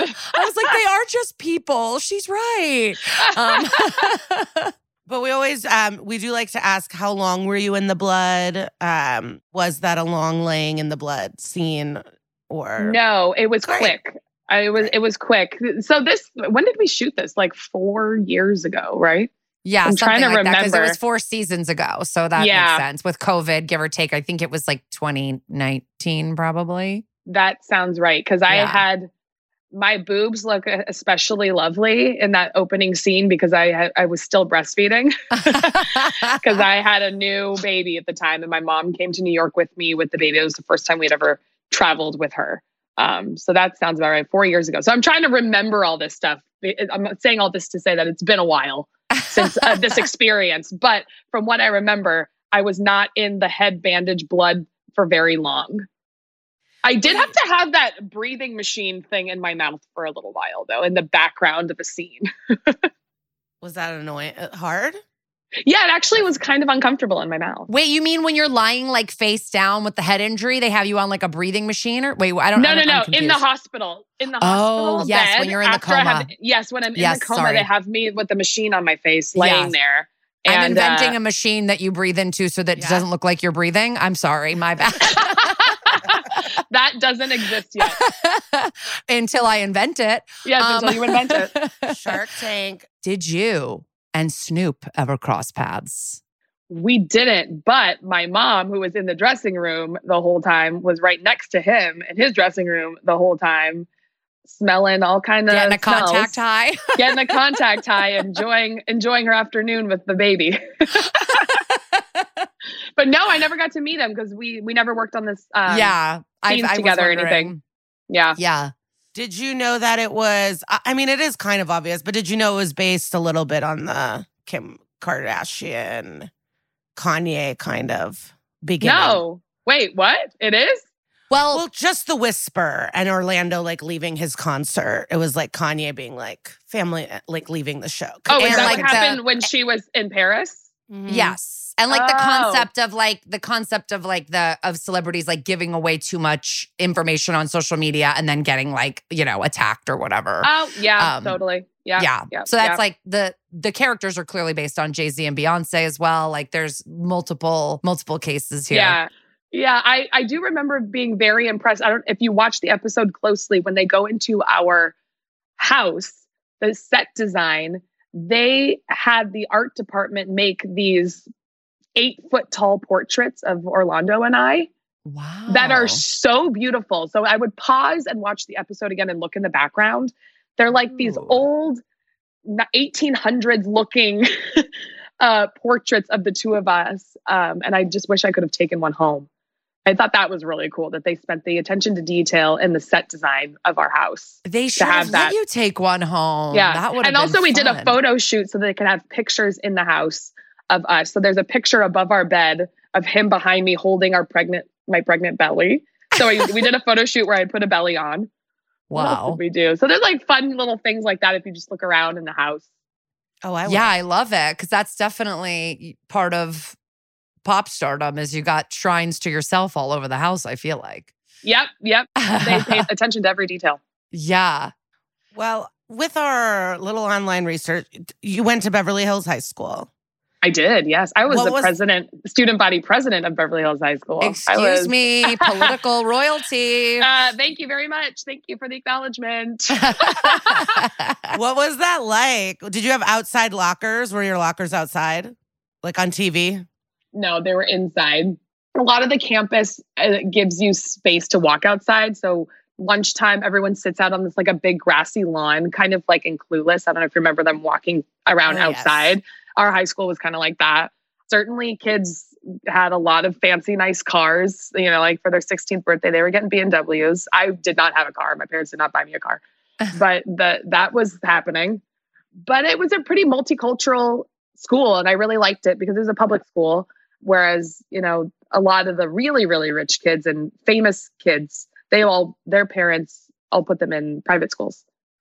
So I still had like a, it still is a kind of, I don't know, it's, hard to say normal, but like as normal as you could be. yeah. Was we're like are a lot of kids in the business like doing acting at the school? Like they let you out to go do no? Not a lot. No, it certainly is not uncommon. I mean, that it, it happens. There was no, um, you know, issues. I was in when I was in high school. I was doing modeling and commercial acting on just for fun on the side, and I ne- I didn't miss school very much for it because I could do auditions after school. Um, but if I booked something, I'd miss a day or whatever. Um, it was never an issue, and there were there were some other kids doing that, but not a lot, and certainly not a lot of kids with parents that were actors because again the those people put their kids in private school. But but a lot of people work in the industry. A lot of the parents work in the industry in other ways. I mean that's what we do here in los angeles. Yeah. And not to you've mentioned your parents and one of my favorite parts of this podcast is when i'm just researching people and i have this like oh my god moment i cannot believe your dad is shadoe stevens yeah i like have been watching you on stuff forever and like never put it together i i mean if people don't know like legendary DJ, host of American Top 40. Definitely listened to him when I was a kid. Like he is to me when you're like thinking of a ra- like a hey, this is the DJ guy. Like that's your dad. like he's just like that's amazing classic DJ guy. Like that's so nuts. Like, and then your mom was a model. so it feels like Yeah. you kind of were like a little bit biz adjacent, but it sounds like you they kind of wanted to keep you not humble, but like they wanted to keep you normal. the public school is a great school i mean we lived Yeah. in beverly hills it was not like right. a you know we weren't slumming it or anything no, exactly. But you're, you know, you're not like going to, you know, you're not going to private. You're not getting a car, you know. I did private school for through sixth grade, and then my parents were like, "You're going to public school." But uh, yeah, they were. They certainly were not handing me anything. I there was no like nepotism pulling of cards to get me anywhere in my career whatsoever. Um, the very practical people, or you know, you know how the business works. You're on top one day, and then you're waiting for someone to call you for two years. So Mhm. my parents were like, if you want to do this, like save your money. And they would teach me like how to stay grounded and all of it because it's a very volatile industry. So yeah. yeah, grounded is the word I was looking for before when I said Well, humble. I meant grounded. yeah. Yeah. A little, little grounded. Yeah, yeah, yeah. Yeah. So you have done like when you look at your IMDb, it's like comedies all over the place. And then now you're on this show called Run the World on Starz. And correct me if I'm wrong, the internet says season two is coming out May 26th. So like very soon. Yeah. My son's birthday, by the way. We'll be having a oh, We'll be having a luck Run the. World themed two year old birthday party for um, the premiere. Um, Great. but Do you shoot that in New York? Yeah, what's the story with that? Is that comedy? Is that dr- like more dramedy? Like, what's the? Uh, it's a half hour show, but I guess it could lean into dramedy a little bit. Um, it shoots in New York. It takes place in Harlem.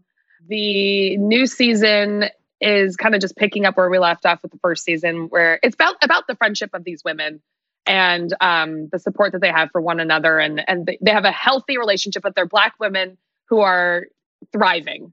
Essentially and support being supportive good girlfriends to each other. Because we do need a little bit more of like watching black people being vulnerable and also um, killing it in their careers and in their relationships just showing the other sides of being a, a black woman. So yeah the new season's a lot of fun. I just watched the first two episodes last week and i'm really really excited for people to see it Yes, amazing. yeah And I would love to talk. We always like to ask couples that are both actors. uh-huh. Do you and your husband do audition tapes together? Are you reading lines together? And are you fighting as you do it? that is a very good question.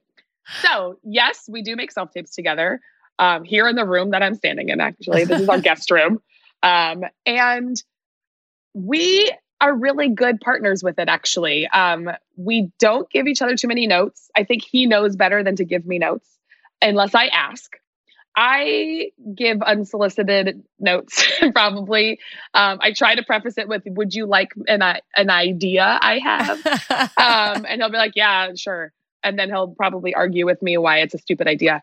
But um, but we do do it together, and we've got a little system going, and it and it works well for us. Thank God, because I don't know what we would do otherwise. Every once in a while, he'll go to a, a service and have these guys help Yeah. him do it if we just can't get the kids out of the house or whatever, um, uh, or we can't schedule it otherwise. But we we do a, a good job together. That's good to hear. That's Yeah. great. I'm And- over it though, and I'd really like to just go back in rooms and audition in front of humans. That's what we people. keep hearing. Yeah. Yeah. That's why I moved to I moved to LA December 2019. And Oh, it was wow. like, I want to audition uh, for the people, meet the people, and then and then the universe said, "No, no, no." but it happens. Um, and then did you guys you met on set of Greek? And then did you wait or was it like, did you keep it secret? Was it did everyone know? Um, so the show was a little bit of life imitating art because our characters on the show were secretly seeing each other. So I the the show for people who don't know what it is, we were it was a sorority show. And um I was I think the president of the sorority at the time in the show.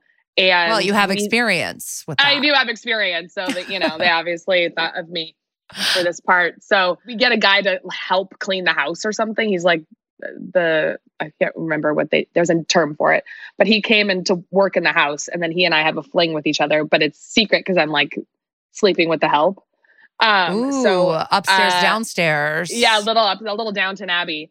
Um, so he uh, and I were like secretly seeing each other in the show, and literally at the same time, we're kind of starting to do that in real life. So we met on the show, and within two weeks, we were seeing each other. I mean, it was really quick. So Wow. we kind of kept it on the DL. Like I, we were all really close friends on that show because we were all in our early twenties, and it was like the first big thing we'd done together. So it was a super close knit group of people. So it was hard to keep a secret, but we kind of didn't really talk about it because we didn't want anyone to be like, "Oh, it's a showmance," and like blow it up into something that's going to be ridiculous and everyone's talking about it. So we waited to make sure that we really were actually like seriously dating, which also took like two weeks. It was very quick.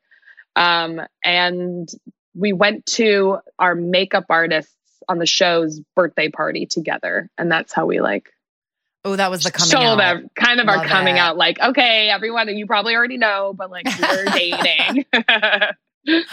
Love Yeah. that. And now you guys are basically Dallas and Snake, right? Like in real Yeah. life, that's very you're very similar dynamic. Very similar, you know. Huge mega stars.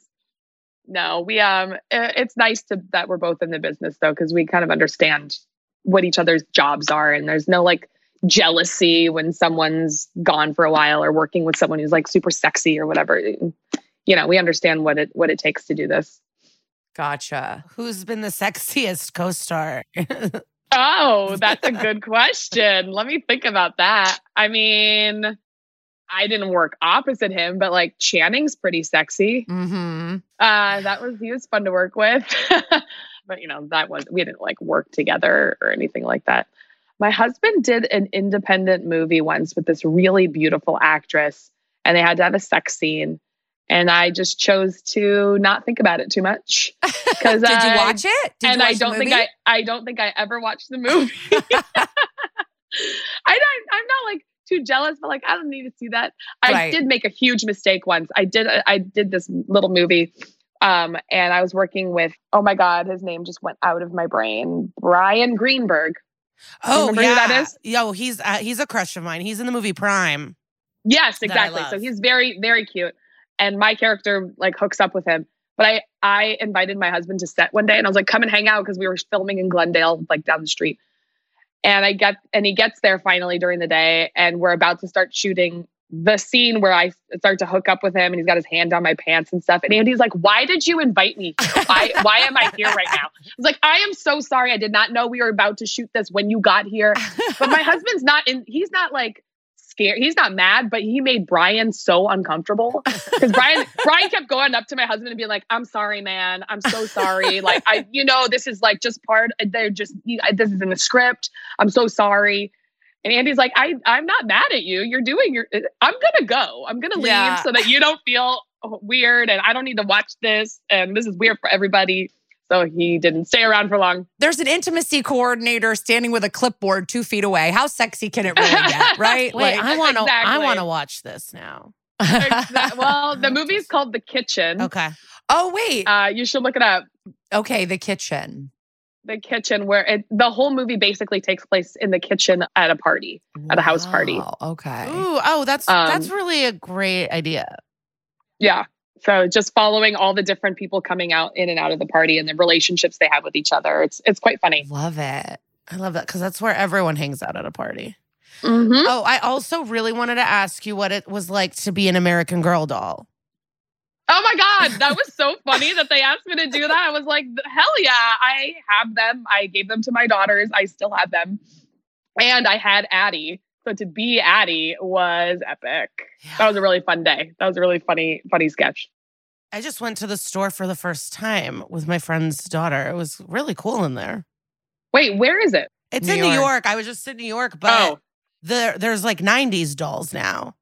And so Oh, wow. there's blow up furniture and Pizza Hut and like Stop. 90s stuff. So it's Wow. cool. yeah. that's hilarious. Like I saw that, I go, I thought they were colonial, and she's like, we're old. They're different now. They're different now. I know the coolest one when we were kids was Molly. she was like the most current and she was still like 1950s or something. Yeah. You- yeah.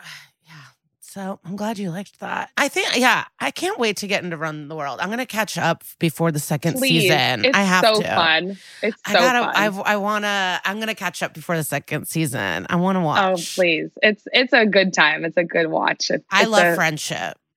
It's all about friendship. Honestly, yeah, it that's my feels like it's like a. Sex in the City, like like living single, kind of like fun, modern. That's exactly what it is. And is the is it fashion forward? Very, very far. It's the same uh, costume designer as Sex in the City. Really? Pat Fields. Yeah. oh Pat Fields. wow, Oh my god! Yeah. So you come for the fashion too. Wait, Liza what was it like is to a work major her? Sex in the City Yeah, fan, so this is like Oh, oh my God. Yeah. Okay. Then you need to watch this show is for you. Wait, what was it Um, like it's to work with amazing. her? She's incredible. She's um 80 years old and has the stamina of someone who's in her 30s and has so much creativity still. And then Tracy L. Cox is, was working with her, and he's also a brilliant, um, yeah, like has brilliant taste. And they're just so creative. There's always like too many accessories, and then we have to pare it down because Pat wants like a glove and a hat and uh, you know all of the moments. But she did a great job of really creating each character, just like Sex in the City. You can identify almost by their clothes without looking at their heads, like you know who's wearing what. And Sure. our characters are like that too. We've got our own identities, and you can really see that in our in our uh, costumes. It's cool. Thank you so much. Thank you so was much, Amber. fun. This Yeah. was awesome. I'm so glad to talk to you guys. It was a lot of fun. What a little angel. She was so great. Her dad being Shadoe Stevens is like so wild to me. I feel like she was downplaying it, but he was like a big deal. He was a Hollywood square. Listen, she's beautiful, she's talented, and she's kind. And she was a that's great, pick. She was a great pick for that role. I'm like, you know, like just the beautiful hair, the beautiful, the beautiful face, the beauty. Um, Well, and it's like the best start of an episode of all time, I would say. There's never been such a fake out with SVU as this. yeah, And I really appreciated Yeah. um, the trickery of it all and the choreo and the like gun dances. Yeah, it's great. It and is Snoop. great. I mean, overall, great episode. I was like, when I was looking up some of the Reddits about this episode, trying to see what people were saying about it, because I was really trying to like dig deep into like what it was based on. Like, because some people were like, oh, it's just Jay Z and Beyonce. And then some people brought up the Kardashian thing. So I was really trying to see if there was anything else. Like, if there had ever been maybe two rappers where one of them had attacked another one's girlfriend as a revenge thing. Like I was just looking into it and people were pissed that Snoop didn't get enough screen time. They were like, this was billed as a Snoop Dogg episode because they were obviously playing it up on the commercials in real time. And he was not in it for very long, but he did great. Wait, I just watched something funny with. I mean, when is Snoop not creating funny things for us to watch? But I swear I just watched something viral that was making me laugh. But uh, is my memory that bad? What's happened to me? I don't know. Maybe well, maybe it was just like an Instagram video that you that you popped on. It was. I gotta get off the internet. I have to get off the internet. I worked on a sketch back. for Snoop. I don't know if I've said this on the podcast, but I worked for when they did this. They did Netflix has this thing called Laugh-In. It's like the uh, like a anniversary of the Laugh-In, the show that like made Goldie Hawn a success and stuff. It had Lisa Ann Walter. It had all these people in it. Um, and I I'm in it nine months pregnant with Rosie, but I also wrote on it for a day or two, and I got to write this sketch with Michael Rapaport and. Snoop and it was like the high news. It was like them doing like a little weekend update basically, but like all about weed stuff. And Snoop was smoking weed the whole time. It was crazy. I mean, he's an icon. He's an idol. I'm obsessed with him. Yeah. I don't. I don't know what else to say. Are you a Rapaport guy? Are you a rap? Do you like him? Because he likes the housewives, but somehow I think he turns people off. He does. I. I. Um. I'm. I'm into it. I worked on with him. I was on Lights Out with him, and my thing is, I love everyone that loves the Housewives. I love how passionate he is and his opinions. I just don't like when. I think Jerry O'Connell does this more. I don't like when men feel like they're so special and cool because they like something that women like. Yeah. Like it doesn't make you different. It's like, yeah, you like a good thing, but it's this we're men who love Bravo. And it's like you're not, you're not cooler. It's like, I don't know why you think you deserve a pat in the back because you like something that women like. And I'm not I saying that's what he wants. I don't think I don't, you know, I don't think but that's that's my own internal I know what you're thing. saying, but I do feel like our beloved uh, Christmas party friend, Jerry O'Connell. I do think he does that a little bit more than than um, the other guy does, but yeah. Anyway, post mortem of this but episode. Rapaport, like him and Sheena text and stuff. Yeah. He was on Watch What Happened. Like he is texting, he's in it. Also, you know, is it a chip on my shoulder? But like people who just do out of the blue are like, I'm gonna do comedy. Yeah, It's like, yeah, it's a little like, all right, but people love him, whatever. yeah, yeah, yeah. Well, speaking of people who've turned into stand up comedy, when I'm in Phoenix doing stand up this month, Anisha from Family Karma will be opening the shows. Amazing. I I'm wish I could to come hang with her. early. I wish I could come early and see and like No, meet it's late. Oh, it's oh, you're staying. You're going after us. Yeah. I can't stay because I have these fucking kids I gotta look after. Yeah, So I would love if you ditched your kids for um for You and uh, Anisha? for, for me and Anisha. Yeah, We'll see. Let's see how the week's going. Maybe if I can change my flight, that would be fine. let's fun. be in pool. Let's be in a pool. yeah, because my flight out of Tempe, you guys, is at like 5 a.m. It's not good. Um, What did I learn this episode? postmortem, baby. Celebrities are people too. Yes. Like obviously they have money and privilege and cool stuff, but at the end of the day, like we all know as humans, those things don't always equal happiness, you know, Yeah. or like ease or that things don't affect you or because she's a millionaire being attacked at gunpoint, it, it doesn't affect Right. her as much, you know. Right. Like I think that we're in this like age of social media and fame where people are just like they they completely forget that these people are people. Like Kim Kardashian, like some people say she's like responsible for the downfall of the culture. I mean, people dislike her for a lot of different reasons. She did flaunt her wealth a lot at that time. Like she was like I I don't, I don't know if she's the smartest person on the planet, whatever. Nothing justifies her feeling like she was going to die and that she was never going to see her kids again and that she was her sister was going to find her dead body. I mean, like we shouldn't I don't think anyone should ever be wishing trauma on people like this. And like we'll we'll link to it, but like the interview with the thief, he was just so heartless and was like, "Oh, I'm sure she's traumatized. Oh, I'm sure. Yeah, yeah, yeah. Probably definitely traumatized." Like he did not really care at all, but probably I guess cuz he knew he wasn't going to physically hurt her, but but I also think that I'm I'm I'm glad that Kim Kardashian like saw had perspective on it and was like, I don't do XYZ anymore. I don't flaunt. I don't keep real shit on me. I don't ever post in real time. I kind of like the fact that she's like, this was supposed to happen to me, where she could have just like been on a full victim tour, where she is a victim, absolutely. But she could have just milked it and been like, feel bad for me, everybody. I'm a like, but instead she was like, I this changed my life. Like this changed how I behave. And like maybe that's for the better. I mean, not that it happened, but like that something semi good came out of it. I'm not trying to say it's good that it happened, of course. I'm just saying it's like a silver lining. No. And multiple things can be true. Like they could be culture vultures and not pay their employees. Like they could be, they can do bad things and be doing bad stuff. But I don't know. I have a theory that like with celebrities, they're obviously rich and powerful, but they really aren't compared to the people that really run this country and these mega industries and these horrific like owners of companies.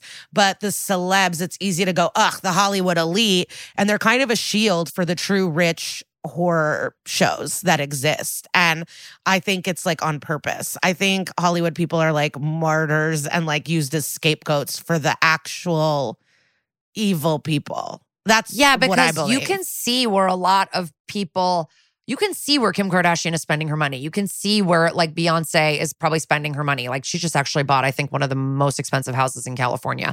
But you can't see what the like nobody's really paying attention to what like the Koch brothers are spending their money on, and like they're more evil. You know what I mean? Like Yeah, the best. That's that is true, and it's like these people are creating entertainment, music, fashion, whatever. Who like maybe they're void of any good human qualities, but like they are creating something that is for enjoyment and a money, and they're doing a job. And then yeah, you think about these people on Epstein's Island and yeah, these governors or like pharmaceutical fa- the family that just was like living off of people's like addictions to opioids. You know?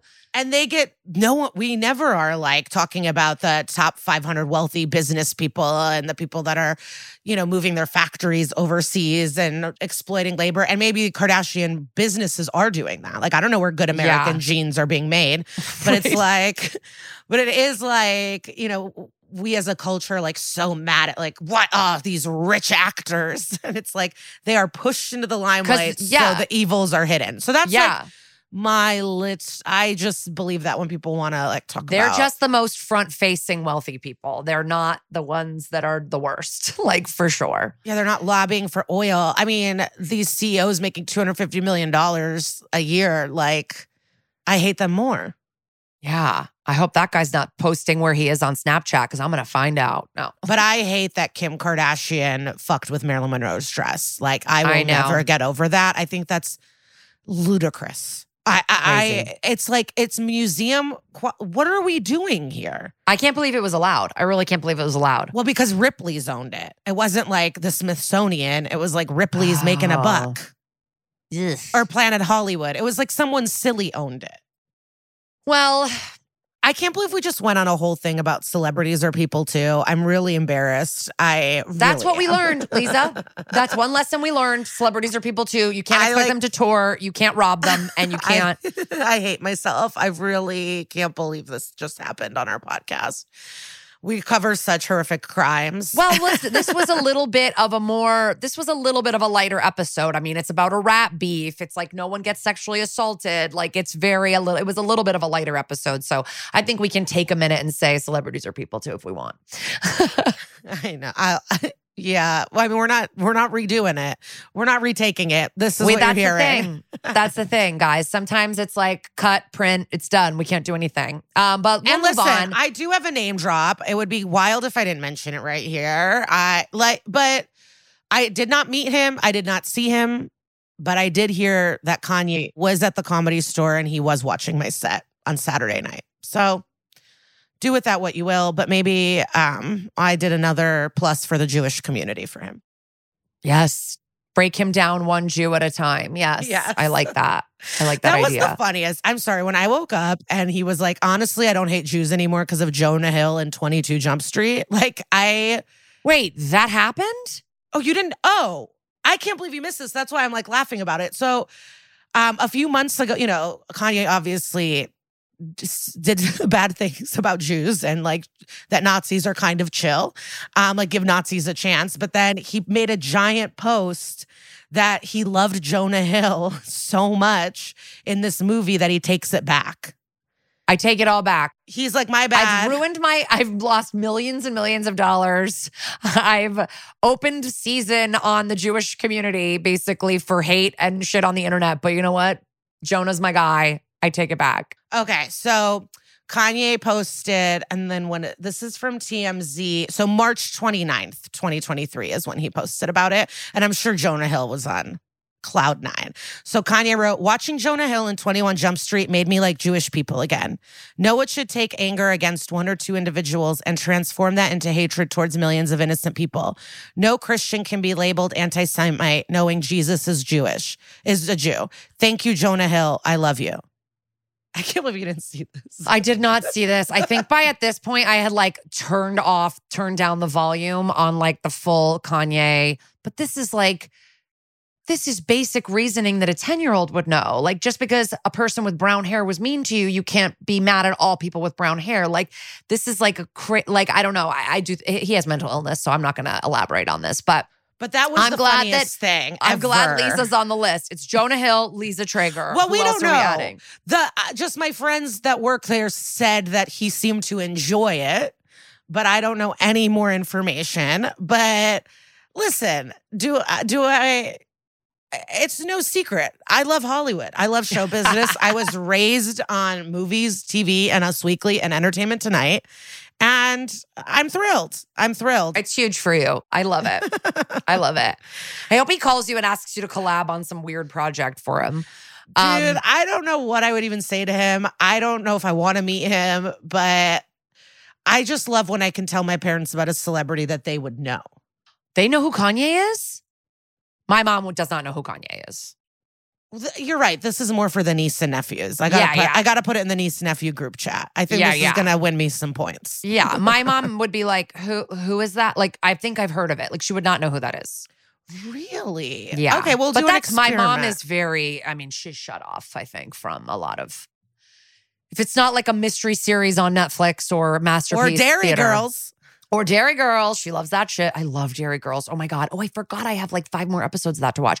Okay, let's get to what would Sister Peg do. This is our weekly segment where we direct you guys towards an organization or a blog or a um, article or something to give you more information about what we covered in today's episode. Um, obviously, there's no like um, charities for feuding rappers or celebrities that get robbed. So um, I want to point you to a video that I referenced in my research um, that Vice made.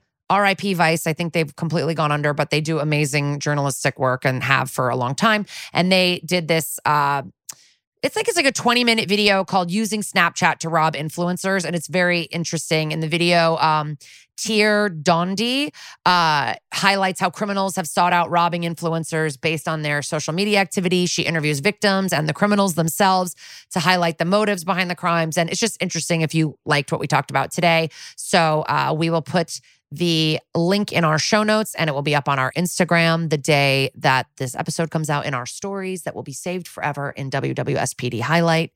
Um, and that will be, yeah. And it's also over at Vice if you just want to Google it. But that's that. Thank you so much for that. Um, while you were talking, was I texting in our Scandoval group chat? I was. I felt it. well, that Lala clip. Okay. Next week's episode, we're going to be doing Alien. No UFOs, though. So you'll see what that means. Season seven, episode 11. Get to it. Oh, 7 Eleven. Amazing. Um, we're obsessed with all of you. Go rate, review, subscribe. I don't know. Get, Come get see us live, guys. Oh, yes. That's messeduplive.com, baby, if we're coming to your city. Bye.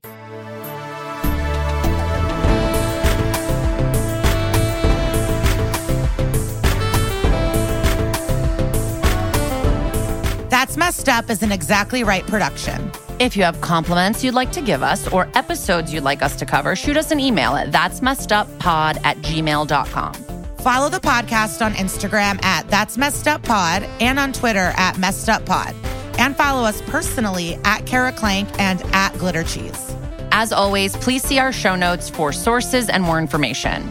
Thank you so much to our producer, Casey O'Brien. And to our mixer, John Bradley, and our guest booker, Patrick Kottner. And to Henry Kapersky for our theme song and Carly Jean Andrews for our artwork. Thank you to our executive producers, Georgia Hardstark, Karen Kilgariff, Danielle Kramer, and everybody at Exactly Right Media. Dun dun! Follow That's Messed Up and SVU podcast on Apple Podcasts, Spotify, or wherever you like to listen so you don't miss an episode. If you like what you hear, rate and review the show. Visit exactlyrightstore.com to purchase That's Messed Up merch.